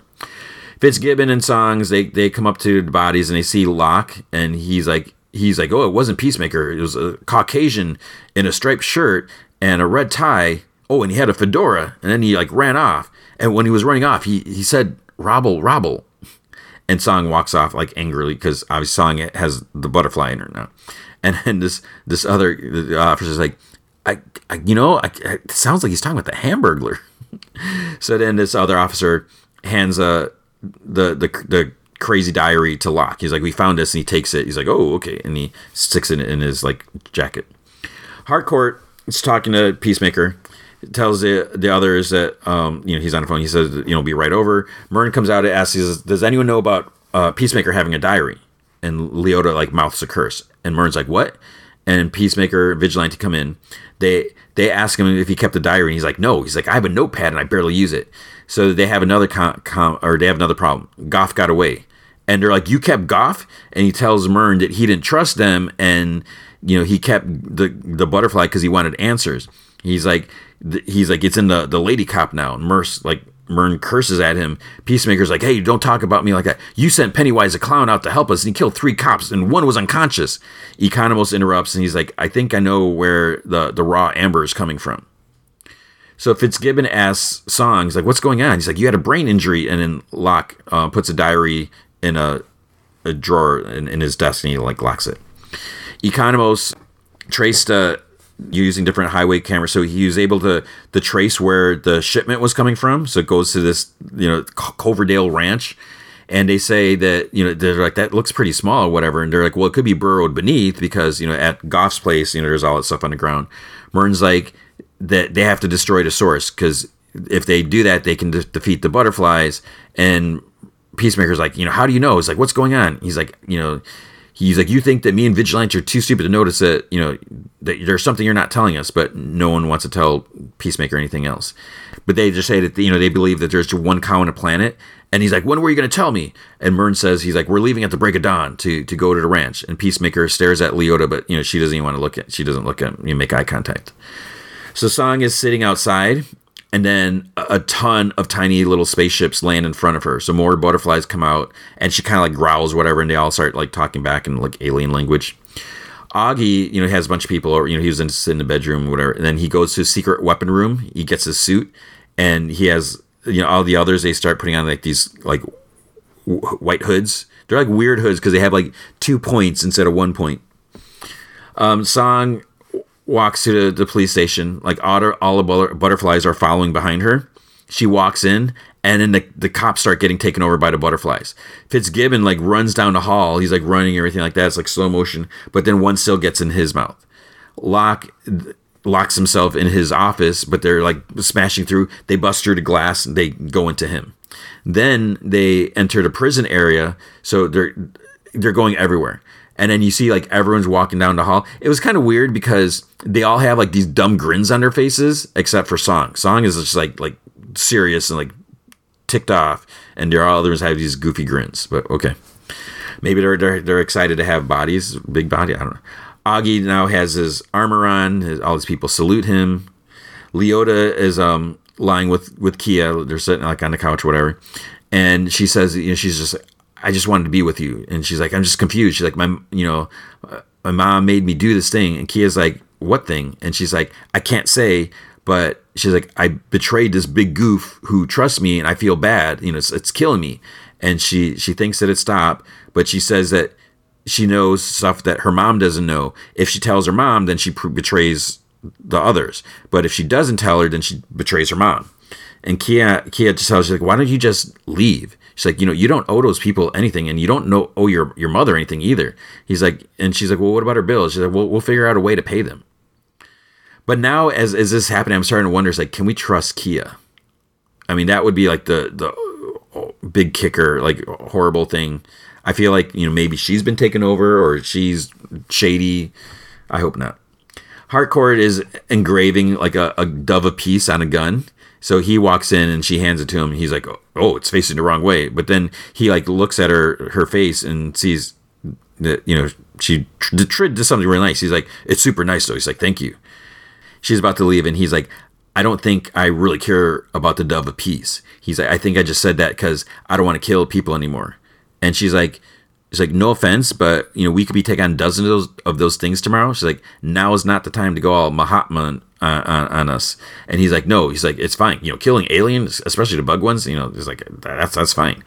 He she's she's about to leave, but then she's like, she's like, listen, I know when we first met, I said that you were a total piece of poop, but I don't think that anymore.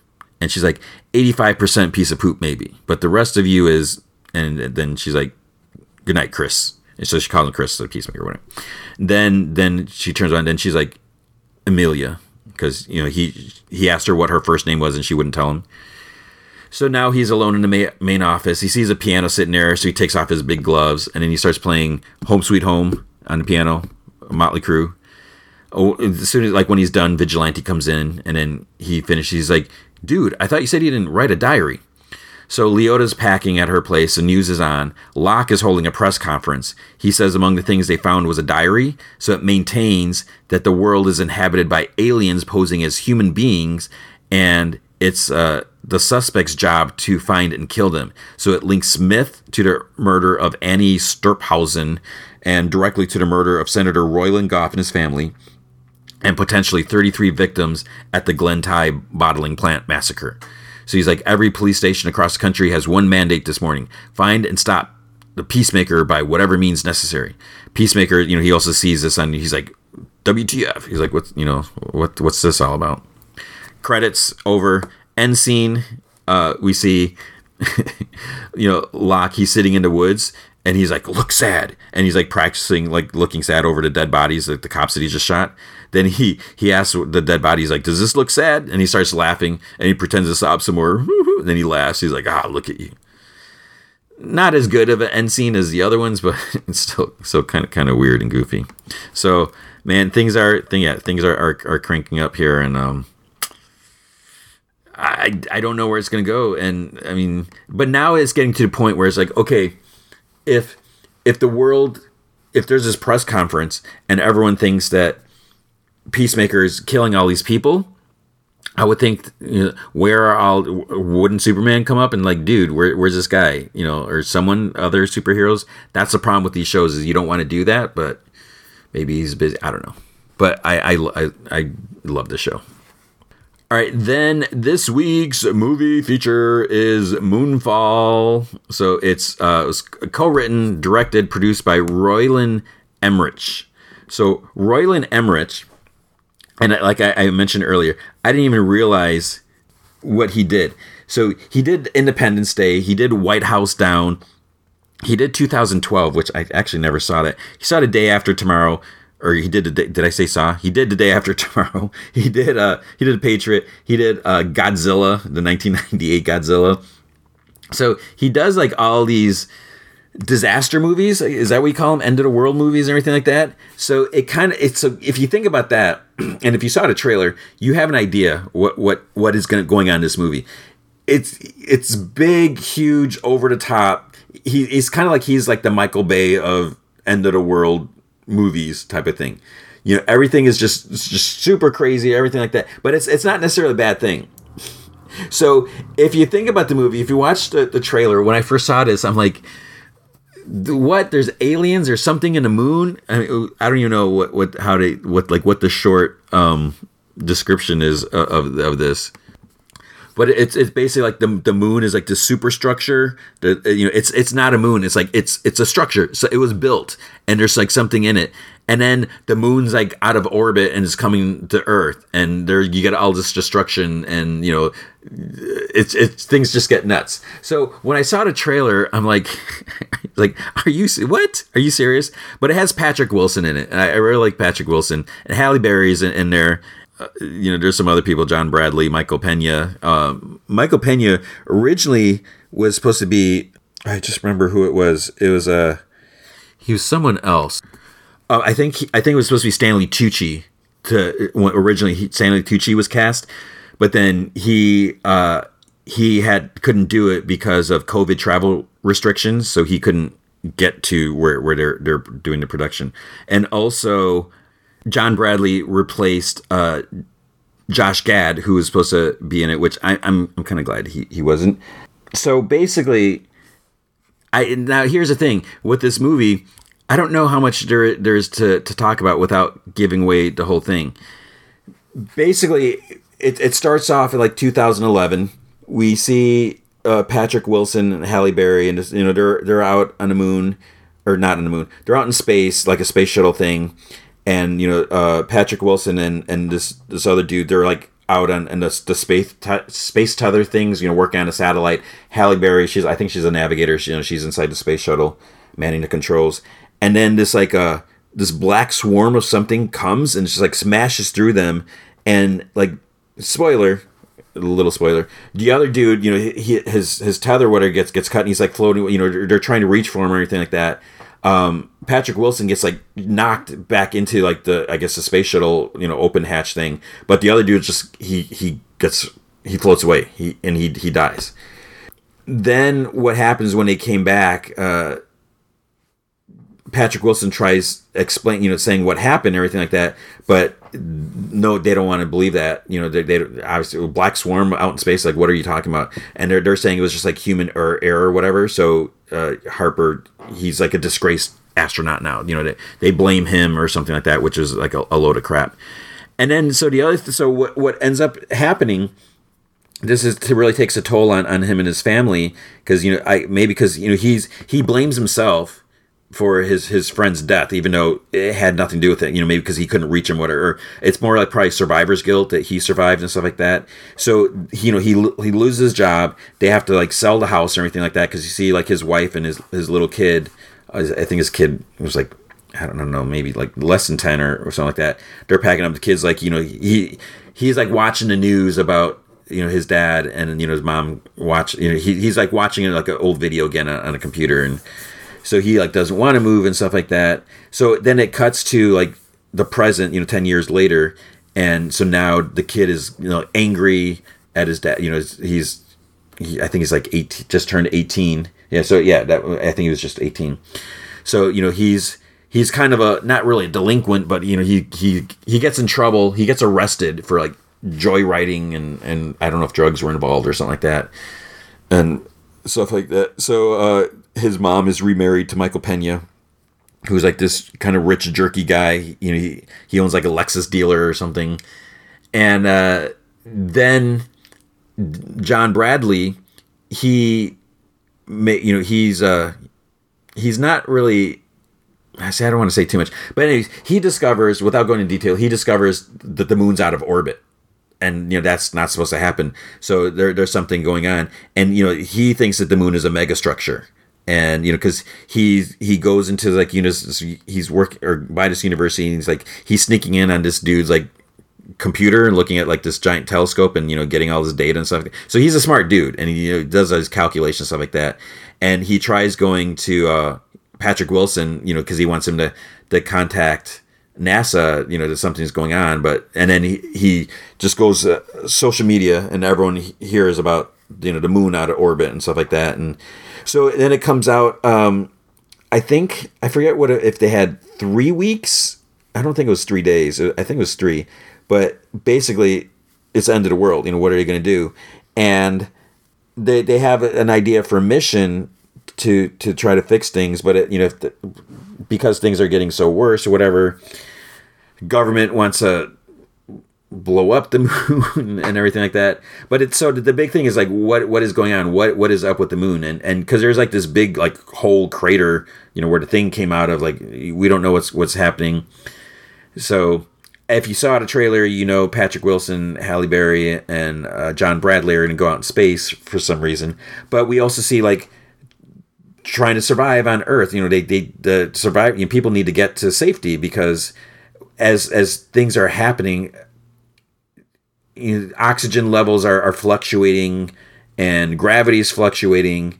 There's one part that the, the I think the, the biggest problem I have with the movie now I feel like I'm just jumping all over the place where there's like looters and stuff like that going after people too, and it's it's just that's just a cause a little more dilemma. But then there's this part part where there's like a car chase, and it's it's with Patrick Wilson's son and and a couple other people who I won't get into, and so there's this big chase scene and it's just kind of ridiculous and if you see the trailer you see where there's like kind of destruction like whatever and then this this car like jumps over hits this other piece of floating I'm just like, oh, really? But it has to do with with the, the gravity being lighter, whatever, weaker, stronger, whatever it is.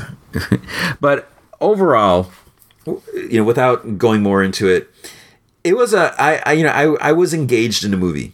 And you know seeing the trailer my eyes were rolling. I'm like what what is this? You know and i thought this was gonna be like the silliest movie whatever and it is a silly movie but it's exactly what you would expect it to be. So it's it's not bad and it's not silly in a like a, satirical way you know it the the stuff makes sense as much as it could make sense you know I, I don't know about the whole science of it with the earth or with the moon you know what that would do. And but you know there's a lot of really big visuals. And you know that's what that's why you want to see these type of movies is just to see them recreate all this this crazy horrible things and everything like that. The the movie had a apparently like a, like this, according to wikipedia the budget is between 138 and 146 million.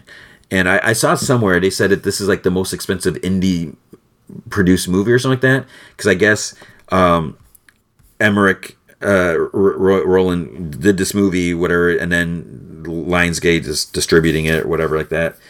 So, um, unfortunately, it's not doing so well. Uh, I think they they said that it might make 15 million over the weekend, but it's a it, it was probably gonna be a little little less than that.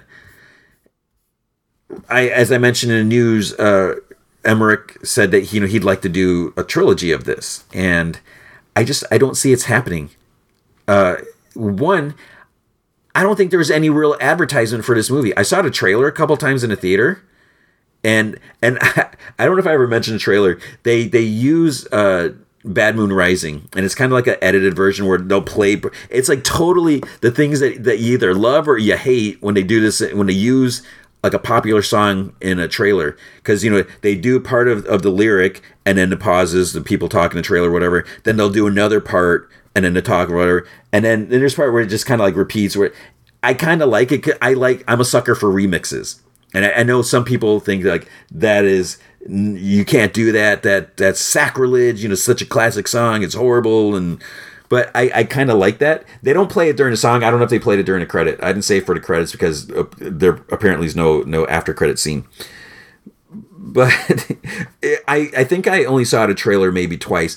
I didn't see it advertised on TV anywhere. I don't watch a lot of TV, but every once, you know, I do watch, you know, some of the CW shows. I don't think I ever really saw anything. So I don't know if anyone knows about this. Like when I was telling people, like coworkers, like, yeah, I'm going to see Moonfall. And they're, they're looking at me like, what are you talking about? Like, what's that?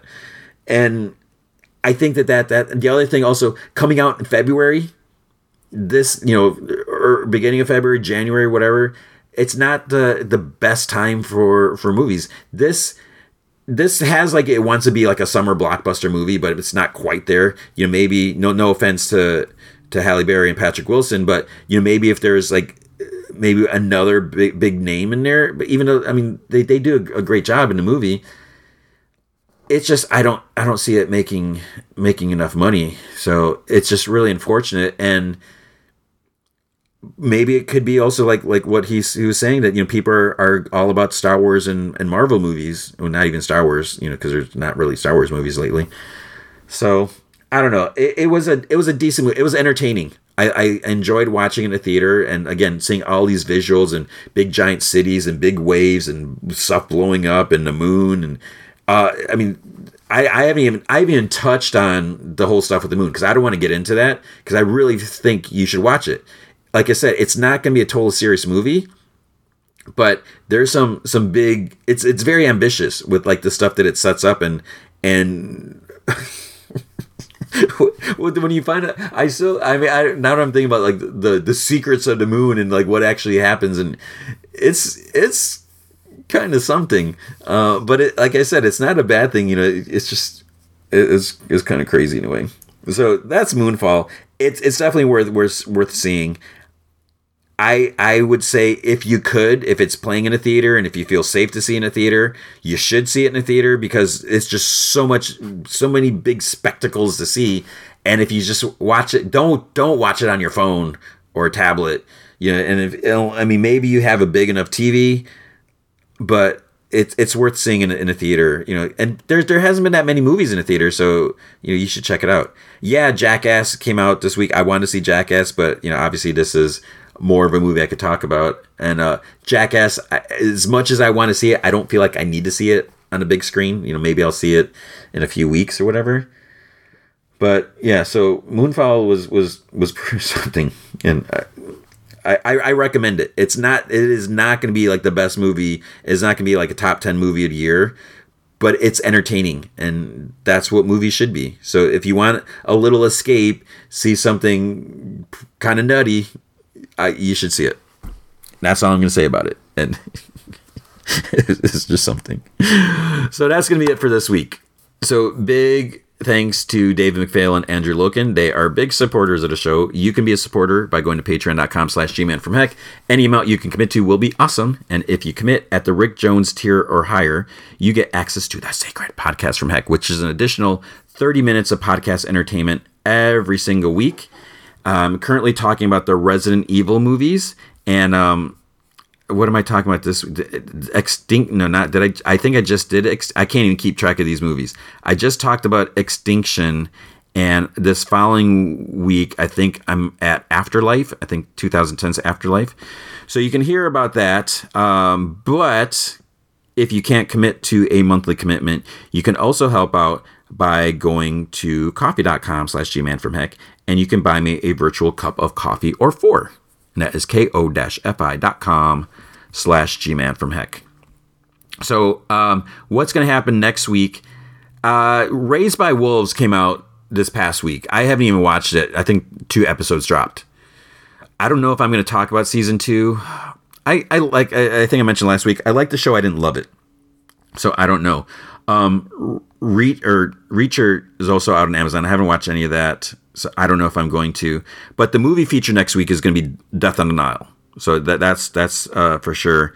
Um, I may talk about that Suspicion show because I, I, it's a it's a decent show. So maybe I'll just briefly touch on that, not not go full on details.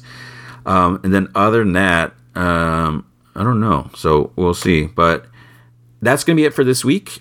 I hope you are doing well. I hope you are having a good time. I hope you're. We're in February. I hope you're um, doing well, and I hope you're taking care of yourself. Hope you're staying safe, and I hope you remember to be good to each other.